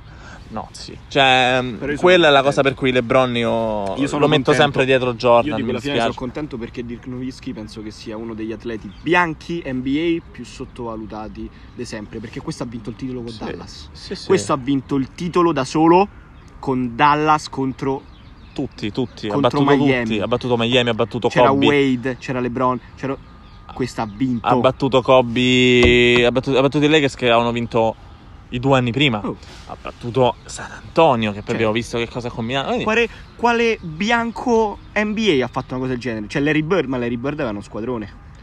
Larry Bird con i Boston Celtics erano 3-4 bianchi in squadra che erano tutti forti e hanno vinto. Appunto. Però questo qua è da solo. Arriva un tedesco così a caso in NBA e ti vince il titolo con i Dallas. Però ecco, eccetto le, le sconfitte con Miami, io le sconfitte con i Cavaliers non riesco, ma ne- ovviamente nemmeno quella del 2000 2007 mi pare. Quella non la... Vabbè. Non ne parliamo nemmeno di quella roba lì. E, e appunto, le sconfitte con i Cavaliers di LeBron sono enormemente scusate. Io... Sì, sì, sì. Però appunto è proprio per quelle con Miami che io non riesco a metterlo davanti, davanti a Jordan come certa gente fa, perché insomma Jordan... No, a parte no, che ha un, no, un certo, ha un certo ma tipo di, esiste, di jump shot. Jordan che LeBron non è mai riuscito ad avere in certi momenti clutch. Infatti avete visto che Davis ha più tiro clutch, di, cioè jump shot, ragazzi, spero che voi capiate di che sto parlando. Eh, avete visto ad esempio il tiro di Davis con, con Denver, eh, quella è una roba che LeBron non può fare. La fa ogni tanto, ma sapete quante volte ne ha sbagliate, ragazzi. Eh, non è roba sua. Non è roba sua. LeBron è, secondo me, uno dei più grandi playmaker che abbia mai visto. Perché veramente quello col, col, col, fa, fa, è sempre il migliore per fare la giocata più giusta. Però ci sono dei momenti in cui non serve fare la giocata giusta. Non devi fare la giocata giusta, devi buttare la palla dentro. E LeBron non sempre è stato capace di fare questa cosa. Mi dispiace. Sì, non sempre. Io posso dire sinceramente che per me non solo le sconfitte con, con, con, i Cavaliers sono giustificabili, ma la vittoria nel 2016 è una vittoria allucinante. Sì. Allucinante. C'è stata però una partita, gara 5, in mm-hmm. cui hanno regalato un'esclusione di Draymond Green che si è rivelata sì, decisiva è vero, è vero, è vero, per il resto della serie, perché quella partita, secondo me, avrebbero vinta i Però Warriors. È giusto così. Poi dai, ci sono stati infortuni così. di Bogut e Guadala, che sì, quelli ok sono infortuni, anche LeBron ci ha avuto gli infortuni contro, ok. Però c'è stato quell'episodio che è stato un faccio fatica a dirlo in italiano, uno stimulus package, è un pacchetto stimolante, ecco, ecco. che l'ha sicuramente aiutato. Però è giusto così, però è giusto così, so, cioè è giusto così, una Vabbè. doveva vincerla, perché dai, cioè, se non, se non ne vince neanche una. Eh, secondo me Totti doveva vincere il pallone d'oro. Eh, so, ma a Roma doveva vincere la Champions nel sì, 84. Questo è, questo è, un caso diverso. È un caso diverso perché eh. tu sei nettamente il mio giocatore della Lega. Anche se quelli, in quegli anni comunque c'era Steph Curry che era No, parliamo di giocatore.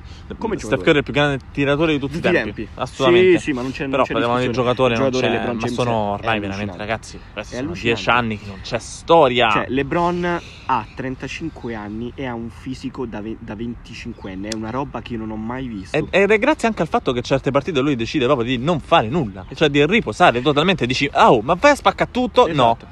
Se c'è un paragone da fare con Michael Jordan è questo, certo. è la certo. cosa del fisico, è la cosa sì. del mentale, di voler sempre ogni anno eh, superare sti limiti come faceva lui. Questa è l'unica cosa che possiamo dire, perché per il resto, ragazzi, se siamo qui a parlare di LeBron sopra Michael, non esiste al mondo. Perché Michael Jordan non è solamente il mio giocatore di tutti i tempi, ma è uno dei migliori atleti della storia. Io, sì, dillo anche, cioè, Michael Jordan. Michael Jordan è stato. Ali, è sì. uno tra Pelé e Maradona, poi Maradona. Nelle Pelé, moto Valentino Rossi, Valentino Rossi e eh, così cioè, via. E, assolutamente. E appunto sì, Michael Jordan è stato nove volte nella prima squadra difensiva NBA ed è stato un sì. giocatore difensivo dell'anno. LeBron c'è stato una volta, non è mai stato giocatore difensivo dell'anno, un anno lo meritava, lo vinse Marc Gasol, eh, però è stato una volta nella mia squadra difensiva perché lui decide proprio di prendersi pause. Lui so, si sa che lui può difendere anche c- tutte e cinque le posizioni, dalla, dal playmaker di 1,90 al centro di 2,11. Nonostante questo, lui proprio decide di prendersi delle pause e... Cioè, ragazzi, quello che segna di più e che difende meglio è palesemente stato Jordan. Cioè, è una cosa proprio, sono, sono, sono andate di fatto di un, di un certo livello. Basta vedere gara 7 nel 98 contro gli Utah sì, Jets. Però io ti posso anche parlare. Se LeBron riesce a vincere uno o, più, uno o due altri titoli, io ti dirò che LeBron ha avuto la migliore carriera della storia dell'NBA. Per il percorso che hai fatto con più franchigie, i titoli diversi, gli anni sei stato il più forte per così tanto tempo. E se per un anno o due riesci a continuare, io ti dico che ha avuto la migliore carriera NBA. Però se parliamo di giocatori abbiamo appena, abbiamo appena espresso. Sì, no, no, non, non esiste al mondo. Opinione. Non esiste al mondo anche perché comunque magari pot- potete dire che LeBron James ha, ha affrontato squadre più forti di Michael. Io su questo sono no. abbastanza. No. Ecco, esatto. No. A parte i Warriors, lo, no. Non lo penso. E poi, soprattutto, Michael Jordan ha giocato in un periodo Forse dove veramente Spurs. c'erano tante stelle allora. NBA e lui, e lui dominava. Cioè LeBron, lui dominava. Ha percor- LeBron, ha avuto un percorso più difficile di Jordan nelle finals. Nelle finals. Nelle finals, sicuramente. Nell'est neanche ma lontanamente, no, raga. Ma non era gente che ha dovuto affrontare Jordan. Ma che scherzi? Ma, ah, ma Michael, Jordan aveva, allora, Michael Jordan aveva e a parte nelle finals ha sempre dovuto affrontare i Lakers. C'ha prima, prima c'ha avuto i Pistons, che raga, è una cosa che sì. oggi i Pistons non andrebbero da nessuna parte perché no. ci sono delle regole diverse molto più esatto. soft. Cioè i Pistons te menavano, ti, ti menavano, raga, ti menavano. E, e, lo sapevo da prima di Last Dance, lo posso precisare? Lo sapevo da prima di Last Dance, ok? No, Poser. Perché okay. io no? No, no, no, no, sto parlando con gli ascoltatori ah, che dicono okay. sì, ho visto The Last Dance. Ecco, ecco, ecco, esatto, ecco. lo sapevamo pure. Poi Indiana, ragazzi, è una squadra della Madonna. Sì, Poi sì, in finale beccava Gary Payton e Sean Kemp. Carini, però LeBron ci ha avuto gente piuttosto. carini, ma a quei tempi Gary cioè, i Sonics Kemp. erano pazzeschi Sì, perché sì, in finale. carini, no? Stockton e Malone, sempre carini, Stockton però e Malone. sono Quelle- sempre allora, carini. porco due, voi che dite, voi che dite che LeBron ha dovuto affrontare i Golden State alla, alla Oakland Arena e tutto quello che te pare. Jordan giocava ehm, nello stadio degli Utah, che era una roba. Io, io ho visto le immagini. Vabbè, l'Oracle, però, l'Oracle- L'Oracle, per carità, è, è una- è un fuoco. La- lo stadio degli Utah era una roba Sì, allucinante. Però appunto nelle finals, nonostante tutto il rispetto per gli Stockton e Malone, i Peyton e i Camp.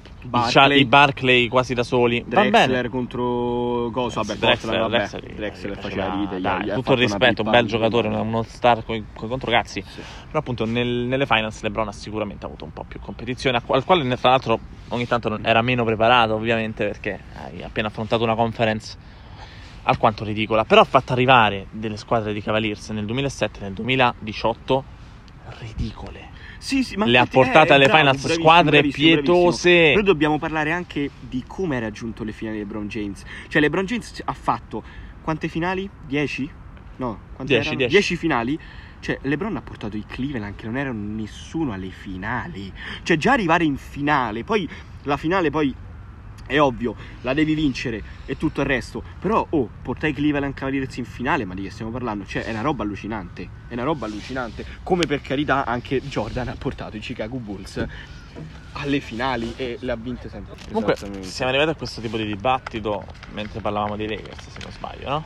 Parlavamo, no, stavamo parlando di Brooklyn Di Brooklyn, sì. e, e ovviamente io vorrei concludere il discorso Bru- Brooklyn dicendo che, anzi forse è meglio parlarne dopo di questo perché... No, io ti posso conclude- dire, guarda, i Brooklyn sono potenzialmente l'unica vera minaccia. Esatto, esatto. Per- per Soprattutto se Lakers. arriva...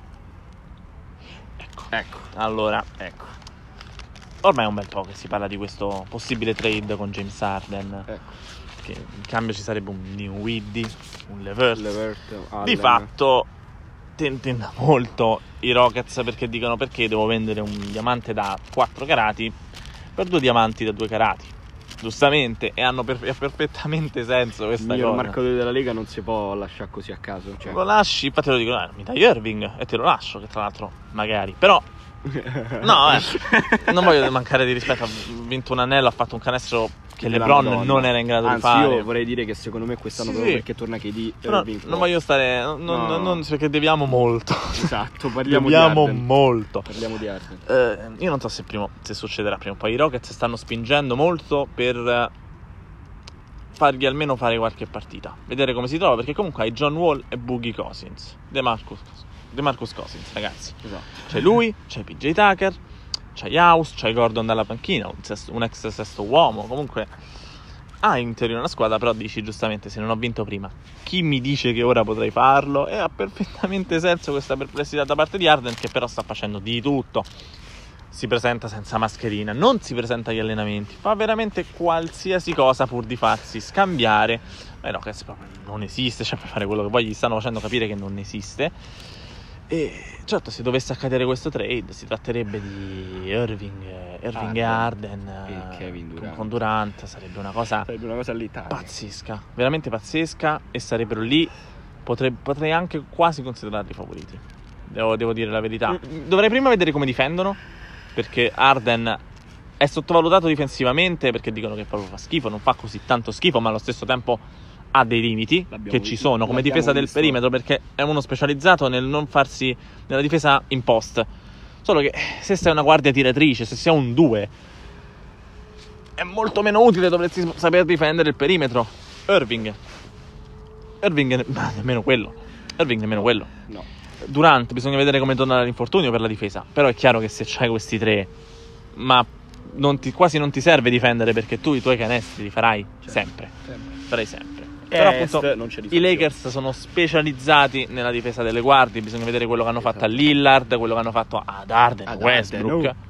Hanno massacrati. Li hanno, sì, Massacrati. li hanno massacrati e infatti, e infatti si vedrà questo. Un'altra alternativa per Arden che se ne vorrebbe andare è Philadelphia. Philadelphia. Il problema di Philadelphia è che ci sono Ben Simmons e Joel Embiid. Sì. E ovviamente Philadelphia eh, non dà Simmons a Houston Allora, neanche se Daryl. Mori, Daryl Mori, eh, Mori, Mori proprio così, detto così, scusate. Eh, Daryl Mori, ok, a posto. Il nuovo dirigente dei mm, GM, scusate, dei, dei Philadelphia viene, da- viene dai Rockets e conosce particolarmente Arden, ma ha detto proprio che non ha alcuna intenzione di separare Simmons e Embiid. Io ho un'opinione su Simmons e Embiid, penso che insieme non possano realmente ambire a qualcosa, ma ha senso provarci per quest'anno. Sicuramente ha senso provarci per quest'anno, solo che s- l'unico modo per avere Arden sarebbe dare via Simmons o Certo. Embiid, ma realisticamente Simmons. E secondo me te lo devi dare. Te lo, devi- lo dovresti dare. Lo Anche- dovresti... Anche perché Philadelphia, dobbiamo dirlo, viene da un 4-0 contro Boston umiliante. Umiliante. Umiliante. Umiliante veramente. In cui Ben Simmons non ha giocato. E ovviamente togli Ben Simmons a questa squadra ed è la fine perché Joel Embiid è un centro, non è che può fare tutto lui assolutamente. E quindi quest'anno come minimo, come minimo, Philadelphia dovrebbe ambire almeno a una semifinale di conference. Perché non è che può ri- riuscire ai quarti di finale Eh, di conference. però ci stanno, le, ci Però- i Milwaukee, Mm-mm. stanno queste squadre. Mhm. No, aspetta, aspetta, finisco su Philadelphia perché Vai. Se arrivasse Arden eh, al posto di Simmons, secondo me Arden e Embiid sarebbero un grandissimo duo, sarebbero un duo che può impensierire eh, LeBron e Davis, perché Davis abbiamo visto con Jokic contro Denver che non è quel grosso non è, in no, è un 4, non è un 5, ragazzi, è un'ala grande, non è un centro, mi Io ho fatto dispiace. vedere i sorci verdi, dobbiamo dirlo. E, e Arden, se Arden fa Arden non lo puoi fermare, ma manco se sei LeBron. Cioè, se Arden No. decide. È chiaro che Arden ha dimostrato in certi momenti di non essere affatto clutch, di sprecare certi momenti. Ha avuto una gara 7 in casa contro quei, i migliori Warriors che abbiamo visto, che li aveva portati fino a lì. È stato bravissimo e fece una partita orrenda in questa gara 7 che, gli- che gli, costò, che gli costò appunto la, la finale. Poi sarebbe arrivato con i Cavaliers, insomma. Io tutto il bene per LeBron. Realisticamente mi viene da pensare che quella serie l'avrebbe vinta, l'avrebbero vinta i Rockets. E Eh, mm, vabbè, vabbè, comunque. quelli sono altri argomenti. Altri argomenti. E quindi sì, sicuramente Arden e Bid sarebbe ottimo, ma molto probabilmente non succederà. Credo che a un certo punto Houston riuscirà, mh, cioè i Brooklyn riusciranno a far cedere Houston e, e avere Arden. Anche se vorrei, vorrei vedere come, come sono adesso i Rockets con Silas, vorrei Mm. questo nuovo allenatore al suo primo vero lavoro da head coach e sarebbe interessante, sarebbe molto interessante vedere come giocano perché voglio vedere come rientra Cousins che non gioca praticamente da quasi due anni. Tantissimo, esattamente. E lui, PJ Tucker è sempre PJ Tucker, c'hanno, c'hanno una serie di, di- di ragazzi ottimi. John Wall è un altro che torna a un infortunio eterno. Queste- Esatto. E quindi le perplessità di Arden sono perfettamente comprensibili. Anche perfettamente. Arden giustamente dice io sono James Arden, vorrei vincere un titolo NBA. Perché ormai inizia ad avere 30-31 anni. Ecco, il tempo inizia a stringere. un titolo bisogna vincerlo e se, se siamo onesti l'unica squadra dove può andare che può vincere il titolo quest'anno è Brooklyn, non c'è nessun altro. Non c'è nessun altro. Se, eh, Eh, a parte i tre- Lakers, a parte i Lakers, sì. A parte E i Lakers, tu dimmi, ovviamente. parlavi di conference finals per Philadelphia. Ci sta, a parte che c'è Milwaukee, Esatto. una squadra a cui bisognerebbe, secondo me, stare attenti è Atlanta, secondo me. Pablo mi fa mi mima dico Boston. Secondo me Boston, Boston, perché abbiamo Boston visto com'è Boston, ragazzi. Boston- Adesso abbiamo visto com'è. E dai. Lo so, però Boston, secondo me, ah, quest'anno gli è mancata. A parte che dobbiamo dire anche Miami Heat, perché i Miami Heat Sì, sì. sono sempre i Miami Sono nella conversazione, io non ci ho- dormito sopra Ecco. l'anno scorso, quindi quest'anno li tengo sempre in I, considerazione. Ma- i Miami Heat hanno fatto una grandissima. Per stare tra le prime quattro, ma bisogna stare attenti ad, Atlanta, ragazzi. Esatto, Perché hanno Trae Young, è che è uno che ti fa 30 punti a partita. Esattamente. Hanno Collins, che è sempre meglio. E quest'anno, secondo me, può arrivare pure 25 a partita, ma almeno 20 tranquilli. Hai uno che ti fa 20 punti come Gallinari, uno che ti va verso i 20 punti come Bogdanovic. Una serie di pischelli che c'hanno. C'hanno Hunter, c'hanno. Capela sta ancora ad Sì. Atlanta? Ecco, quindi comunque Capela eh, sotto canestro. come Favela, c'è Okongu, questo, questo ragazzo che hanno ha preso al draft che somiglia molto a De Baio ed è molto interessante, sarebbe molto interessante quella squadra. Il fatto è che Gallinari è stato proprio detto dal GM stesso e Gallinari lo sapeva che partirà dalla panchina. No, esatto, secondo me sarebbe una gran cavolata. Gran perché- cavolata. Perché se tu hai preso Gallinari, tu non lo puoi far partire. E credo che sia legato il motivo per cui parte dalla panchina è legato al fatto che allo stesso motivo per cui non l'ha preso una squadra più grande, ovvero che lui ha delle grosse limitazioni in difesa.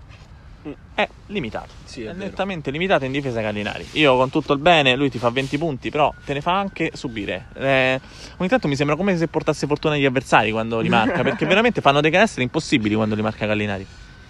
E questo sarà un problema, ma io spero che veramente, che io credo che proveranno a far giocare i ragazzi che hanno floppato tra l'altro l'anno scorso. L'anno scorso Atlanta è stata penosa Sì. e, e quindi mm, si vedrà appunto da questo punto di vista, ma io credo proprio che, che Vabbè, sicuramente. Gallinari rientrerà tranquillamente nei primi Sicuramente arriva 5 nei playoff. nel closing 5, almeno nel closing 5, non so Certo. nello starting, ma nel Certo. closing sicuramente. Certo. E poi sicuramente eh, quest'anno abbiamo una Easter Conference veramente, veramente interessante. Perché sono 5-6 squadre che se la, Era, se la tanto, giocano. era veramente tanto che non vedevo una Easter Conference Eh, che mi cavolo. interessava veramente, che potevo iniziare Cavolo. a guardare dal primo turno, dal primo Esatto. turno dei playoff che mi interesserà guardare probabilmente per tutta la stagione. Perché non, devo, veramente- non devo vedere Milwaukee Orlando. No, non devo esatto. vedere Milwaukee Orlando. No. Probabilmente perché ci stanno delle squadre che stanno arrivando. Anzi, bisogna anche stare attenti. Secondo me, se Charlotte riuscisse a- Charlotte, a sì. prendere un centro, perché adesso hanno Cody Zeller, che è ridicolo. Esatto. Però se riuscissero, perché hanno comunque hanno Rogier, hanno la Melo, hanno la Melo Ball, vediamo com'è. Hanno mm, Devon Graham. Devon Graham. Devonte Graham, ecco, hanno Devonte Graham. Eh, hanno PJ Washington, che, che è un altro che nell'angolo, dall'angolo ti fa ottime cose. Una squadra interessante. È una squadra eh, interessante. Una, buona squadra interessante. Come secondo Hanno me- preso, hanno, hanno preso Gordon Hayward, tra l'altro. Esatto, bravo, esattamente. Quindi comunque ci è possono arrivare mm, ai playoff per, per puzza. Esatto, esatto. Pure delle squadre minori, ad esempio come Chicago, Mm. che cioè forse perché no Possono, possono strappare un ottavo possono posto. strappare un ottavo posto. I Raptors sono ben allenati, ma ragazzi, senza, senza Gasol e Ibaka sostituiti con Aaron Esatto. Baines, raga, io, io vi voglio bene, raga, però dai, no? Eh, Quest'anno è difficile, quest'anno- Eh, eh, pian piano sono sempre più decaduti, anche perché Lowry non è che può fare tutto da solo, cioè, non- ma assolutamente no. Anzi, cioè, Eh. Ho visto fare cose negli ultimi playoff che Lauri non le avevo mai viste fare lui. Eh, esatto. Cioè, è assurdo. Cioè, eh, gli, gli togli Kawhi Leonard, gli togli Ibaka, gli togli Gasol, vabbè, eh, a questo punto togli anche le mutande e abbiamo finito tutto, cioè, Troppo. capito? Non, non si può fare, non si può assolutamente fare. Parliamo dei Lakers. I Lakers, anche perché se diciamo che, anzi non è che diciamo, è sicuro che quest'anno la Easter Conference ci farà divertire finalmente, io spero totalmente che i Milwaukee non arrivano primi, perché mi stanno abbastanza sulle palle, scusate la mia cosa. Ma E- perché va? Ma che. Perché, io, perché a me Antetokounmpo mi sta sulle palle, va Ma bene? sei serio? Va bene, sì. A me Antetokounmpo mi sta sulle palle. Com'è questa cosa? Perché siccome signore? io sono un grandissimissimo fan di LeBron James, a me Eh? mi sta sulle palle che quest'anno Antetokounmpo abbia vinto l'MVP. Ok, Capito? però che c'entra lui? Lui, lui stesso ha Mi detto che è il migliore del mondo è LeBron. cioè. Lo so, ma a me mi sta sulle palle. Antetokounmpo. È fortissimo, è pazzesco, è un giocatore allucinante, ma a me sta sulle palle. E io vorrei vederlo fuori da Milwaukee. Oppure se Milwaukee acquista un giocatore con cui lui ci può giocare insieme, allora le cose eh, sarebbero veramente interessanti. Antetokounmpo ha bisogno di una guardia forte quanto lui. Qualsiasi grosso nella storia dell'NBA, che sia un Hill o che sia Abdul Jabbar o tutti questi così, hanno bisogno Di qualcuno. di qualcuno del genere. Ma- Drew Holiday è forte. Ma se- Holiday mi piace, mi piace anche anche Middleton, ma non basta. Ecco, a me secondo me ci vorrebbe un, un, un Middleton più forte per stare Sogna, sogna un Eh, po'. capito? Infatti, capito? Eh, eh, capito, eh, lo so, però mm, io, ci, io ci avrei visto, ad esempio, se sparo una cosetta, io a Milwaukee avrei visto molto bene con Giannis giocare tra Young. Mm.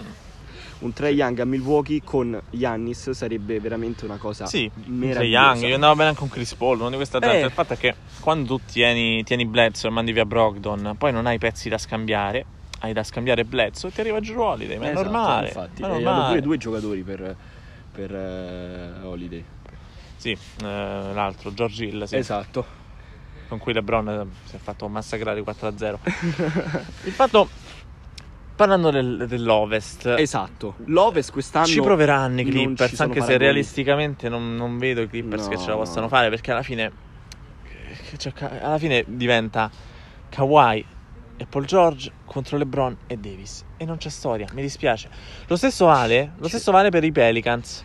Perché i Pelicans hanno un bel gruppetto, però alla fine anche lì diventerà Ingram e Zion contro LeBron e Davis. E anche qui Eh, vincono i Lakers. Allucinante. Vincono i Lakers perché i Lakers hanno- sono riusciti a ringiovanirsi anche rimanendo forti perché hanno, hanno- hanno tolto Rondo, hanno preso Schroeder, Esatto. hanno, preso, hanno tolto Howard, Hanno preso Errol. hanno tolto Cioè, Howard, hanno preso Errel e, e Margasol. Esatto, cioè, Cioè hanno tolto due Hall of Famers ma allo stesso tempo hanno preso il sesto uomo dell'anno e il secondo arrivato per sesto uomo come dell'anno. Esatto. Cioè che sotto canestro tu stai coperto. Cioè tu non hai problemi. E le hai tolto ai Clippers che sono i tuoi acerrimi rivali, non solo per derby ma anche per eh, rivalità nella, nella, nella Western. Cioè non, non ci sono paragoni. Cioè tu sotto Sì. canestro sei coperto. E così a- a con Errol, Anthony Davis può totalmente buttarsi in avanti E, e sì. sfondare tutto. E a questo proposito, la vera, cioè, forse la più grande minaccia dei, dei Lakers può essere veramente a questo punto Dallas. eh, Perché Doncic e Porzingis sono l'unico duo che seriamente può combinare qualcosa, può riuscire a vincerne un paio contro Ma i Lakers. Secondo me io dico anche Jokic e Vero. Murray. È giusto non dormire su Denver. perché Denver ha fatto veramente Però non si è rinforzata, anzi, secondo me si è pure indebolita No. perché Jeremy Grant andava tenuto. È vero, Andate anch'io lo penso. Non, non si è rinforzata, però, ragazzi, dati alla mano, secondo me l'unica, l'unica vera squadra che ha dato problemi a- ai, ai Lakers. Lakers. A parte Miami. A parte Miami, ok, però sono stati Denver. Sì, poi Sono problemi relativi perché non sono mai stati nemmeno in pericolo i Lakers. Beh, sì, però comunque, Mar- cioè, soprattutto eh, Jokic eh, ha fatto veramente prestazioni a 34 punti. Sì, poi però è arrivato, è arrivato Howard addosso a lui. Eh sì, eh sì, eh sì, sì. Infa- Ma infatti la forza, la forza Lakers, la forza di Lakers è questa, ragazzi. Finalmente i Lakers, possiamo dirlo totalmente, nonostante che hanno già vinto, sono tornati, ma come collettivo. Cioè hanno una squadra che veramente in tutti i settori del campo come perde? Cioè come perde? Non, non Non c'è. perde. Infatti, guarda, per quest'anno, infatti, per questo cioè per quest'anno diciamo, vincono i Lakers. per questo diciamo che i Nets possono essere vera minaccia perché c'è poco da fare quest'anno. Cioè, non c'è Mm, nulla. e a me piacciono le sorprese. Io lo so che Pablo è un simpatizzante dei Lakers, però io sono uno che cerca sempre le sorprese e mi farebbe anche piacere vedere comunque i Lakers messi in difficoltà. Certo, spero che se LeBron deve perdere non perde nelle finals, perché Certo. sette finali perse No, sono esatto. troppe. Io voglio, troppe. io quest'anno vorrei tanto LeBron MVP, i Lakers che vincono eh, l'anello. Non dico senza problemi, ma comunque vincono perché devono vincere due anelli. Cioè, i Lakers devono tornare e non basta che tornano con un anello. Perché Kobe ne ha vinti tre di fila con Shaq nei primi anni 2000 e quindi io voglio che Sì. LeBron con Davis ne vince. in, questa non dico con- tre, in queste condizioni, sì, in queste due sì. condizioni LeBron ha, le- ha la possibilità di raggiungere Jordan nei, nei canelli. Sì, Potrebbe farlo, ma non- l'anno prossimo vedremo che tipo di mercato ci sarà, vedremo, se- vedremo dove va Antetokounmpo, vedremo dove va eh, esatto. anche Tatum, Doncic se rimane, ci stanno un po' di situazioni l'anno prossimo, però per quest'anno sono, sono, Cioè, i c'è- Comunque, abbiamo parlato de- un po' del God Debate, abbiamo parlato di Arden, abbiamo parlato di, di Gallinari. A Io- questo punto Prima di, di andare avanti concluderei con una cosa su tutto questo. L'infortunio di Thompson. Ecco, allora, doveva essere l'anno del ritorno dei, dei Warriors. Eh. Non è chiaramente stato così. Eh, Mi sorprenderebbe anche vederli playoff i Warriors, devo essere sincero. Io spero che ci arrivano perché se perché due, hanno due anni di fila così corri no. con lui a Wiggins. A Ubre che è carino, sono giocatori carini, Mm, bisogna vedere come Wiseman, Draymond Green, ragazzi, Cioè, non Green è morto. Green, allora, Green è stato forte solamente perché si è gasato in quegli anni che i Warriors erano forti. Perché Green non è un giocatore.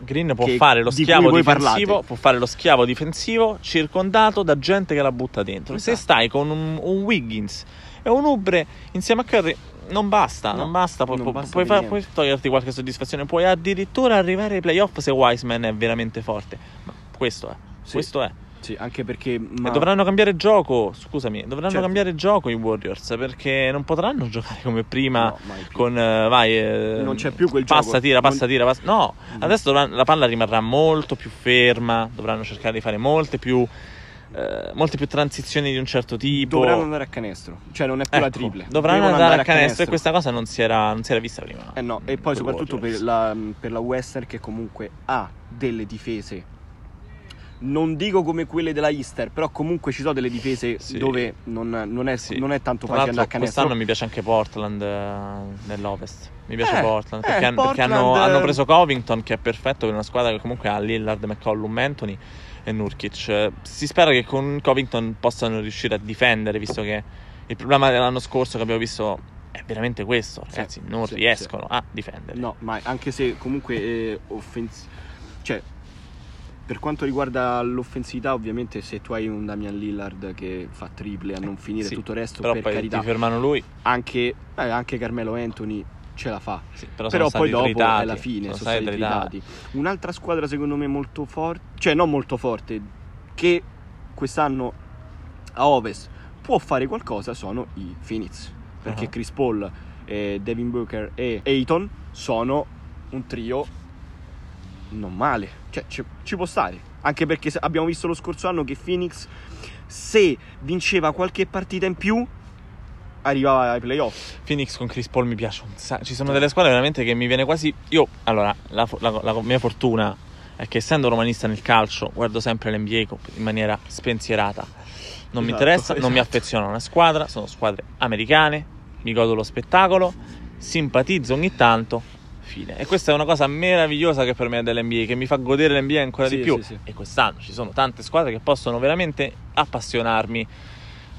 Ci stanno veramente Phoenix. mi- se Ayton si presenta bene, se Chris Paul non invecchia troppo, se Booker continua a essere Booker, ci possono stare veramente delle cose interessanti. E, e quest'anno veramente, ne- secondo me, ne vedremo delle belle. Il 22 eh, dicembre inizia l'NBA. E che inizio, Ragazzi, che sì. inizio. inizia molto bene. Ci sta, C'è l'ora. il derby subito come lo scorso anno, subito, ma quest'anno è veramente cattivo. Sì. Eh, io Vabbè, dico- sì, si presenteranno i Clippers eh, Eh, io facendo. Clippers L'anno scorso vincevano, allenatevi, cioè, facevano i allenatevi. proclami, avevano vinto le primi due- i primi due scontri Sì, diretti, vai, sono arrivati. Sì, sì, vi abbiamo fatto il culo.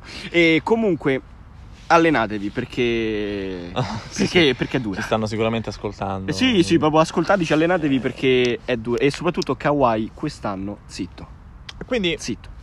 aspettiamo proprio Aspettiamo. in futuro dei grossi aggiornamenti perché insomma in questo periodo siamo a inizio stagione. eh, Vedremo. possono arrivare veramente tante tante notizie interessanti e non vediamo l'ora che arrivino. Adesso parliamo, perché l'abbiamo fatto nel calcio, lo dobbiamo fare anche nel basket. Proviamo, perché ovviamente ci proviamo, perché poi ognuno ha la- ha la sua opinione, a fare una classifica dei primi 5-6 giocatori più forti della storia del Facciamo 5 dell'NBA. e facciamo due liste. Una per ruolo, nel senso 1, 2, 3, 4, 5 e una 5 casuali all time.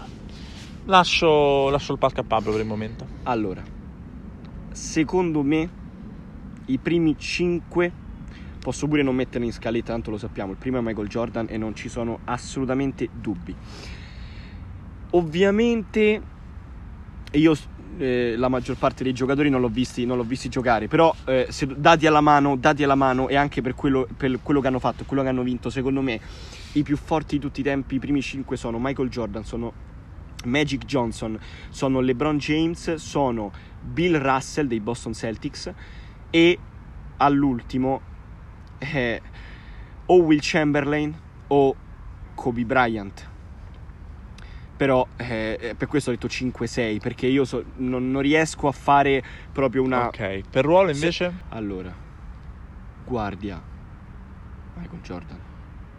Sì, playmaker dico. Ah, playmaker. Vabbè, per quello che hai detto suppongo Magic Johnson, quindi Magic, Playmaker Magic, Magic, Magic, Magic Johnson, Johnson, ovviamente. Jordan.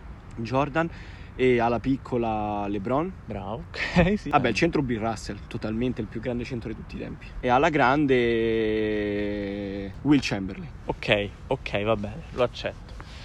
Io ti rispondo prima con per- ruolo per ruolo. Ti dico. mm, Ti dico come playmaker chiaramente Magic Johnson, sempre Michael Jordan, eh, LeBron James. Come alla grande ti dico la più- quella che attualmente è la più grande, alla grande di tutti i tempi, Tim Duncan. Tim Duncan. Tim Duncan è la- eh, ragazzi, Duncan, ha vinto più finals MVP di Kobe, ha vinto gli Tim titoli di Duncan. Toby, ha vinto in un'infinità di aree diverse. Tim Duncan. Vero, Come Tim centro, Duncan. invece, ti dico uno che ha vinto sei titoli. L'ha vinto prima con una, sua squad- con una squadretta come per quanto c'era Oscar Robertson, per farti capire col discorso di Antetokounmpo che ha bisogno di una guardia importante. Karim, Karim Abdul-Jabbar. È vero, pure Karim Abdul-Jabbar. Eh, ma infatti la lista è tanta. E- Io e ho anzi- premiato e anzi, Bill aspetta. Russell perché è quello che ha vinto più titoli di tutti e ha affrontato sempre Will rispe- Chamberlain battendo ris- semifinali. sì, rispettabilissimo. I migliori 5 all time, invece ti dico Michael Jordan, LeBron, Abdul Jabbar, Bill Russell e, B- e Will Chamberlain. E Will Chamberlain. Ti dico questi. Eh sì, eh sì, ma E- infatti... E, anzi, poi ti faccio una cosa inedita. Secondo me la- il quintetto più forte che sarebbe sarebbe mm, beh, italianissimo. Curry, Jordan, LeBron, Tim Duncan, O'Neal. Perché avresti il tiratore più forte di tutti i tempi e il giocatore più dominante di tutti i tempi. Madonna. Però quella è la mia E sotto personale e sotto canestro è Shaq che Questa è la, è la mia personale perversione. c'è una rincarnazione di Shaq oggi. Solo fisicamente, non dico di forza, non dico di non dico di, di è. Però a me, per come schiaccia sotto canestro, per, per come aggredisce il So ferro, dove per vuoi andare a parare, sì. Sì, lo sai. Ok, Antetokounmpo. No, No. Zion Williamson. Ma vattene, ma dai, ma è alto. Ma non è, ma no, io non Un parlo alto 1,98 m. Non parlo Io di- capisco, ma capisco che vuoi dire. Quando aggredisce le schiacciate, le cose Sì, sì, è uno, di quei, è uno di quei fisica, giocatori che capito? non sono proprio normali fisicamente, quelle cose, quei- Eh. spes- queste cose quasi sovrannaturali. Questo, una sai, Williamson è il, oh, terzo cioè- gio- è il terzo giocatore più pesante dell'NBA. Gli unici più pesanti di lui sono Marianovic e Taco Fall. E lui è Esatto. più ba- e quindi vuol dire che è più pesante di Steven Adams, e di 20 Jokic, anni, cioè 20 di. Porzingis e di tutta questa gente. Eh, capito? A 20 anni. E E, a secondo 20 me. Però appunto uno che schiaccia su tutti, che ti posso dire attualmente, è Antetokounmpo. sì. Lui può schiacciare su tutti, che è una cosa che poteva fare solo O'Neal. Di fatto ha detto che è Superman attuale. O'Neal ha detto che Sì, no, che Antetokounmpo. Assolutamente. Comunque, appunto, ci sono mh, tanti aggiornamenti che arriveranno in futuro sull'NBA. E quindi eh, ci vediamo settimana prossima con eh, due palle. Questa è stata la sezione del basket. Perfetto. spero che vi sia piaciuta. Spero che siete d'accordo con noi sulle, su i migliori 5 di tutti i tempi e sui migliori 5 per ruolo. Se no, diteci la vostra. no- tanto è una Tanto adesso se- stiamo a puntata, non ci conosce nessuno. Dobbiamo Esatto, spammare questa proprio- roba come dei cani. Esatto. E quindi ci vediamo settimana prossima, martedì alle 6. È stato un piacere. Alla Arrivederci. prossima, ragazzi.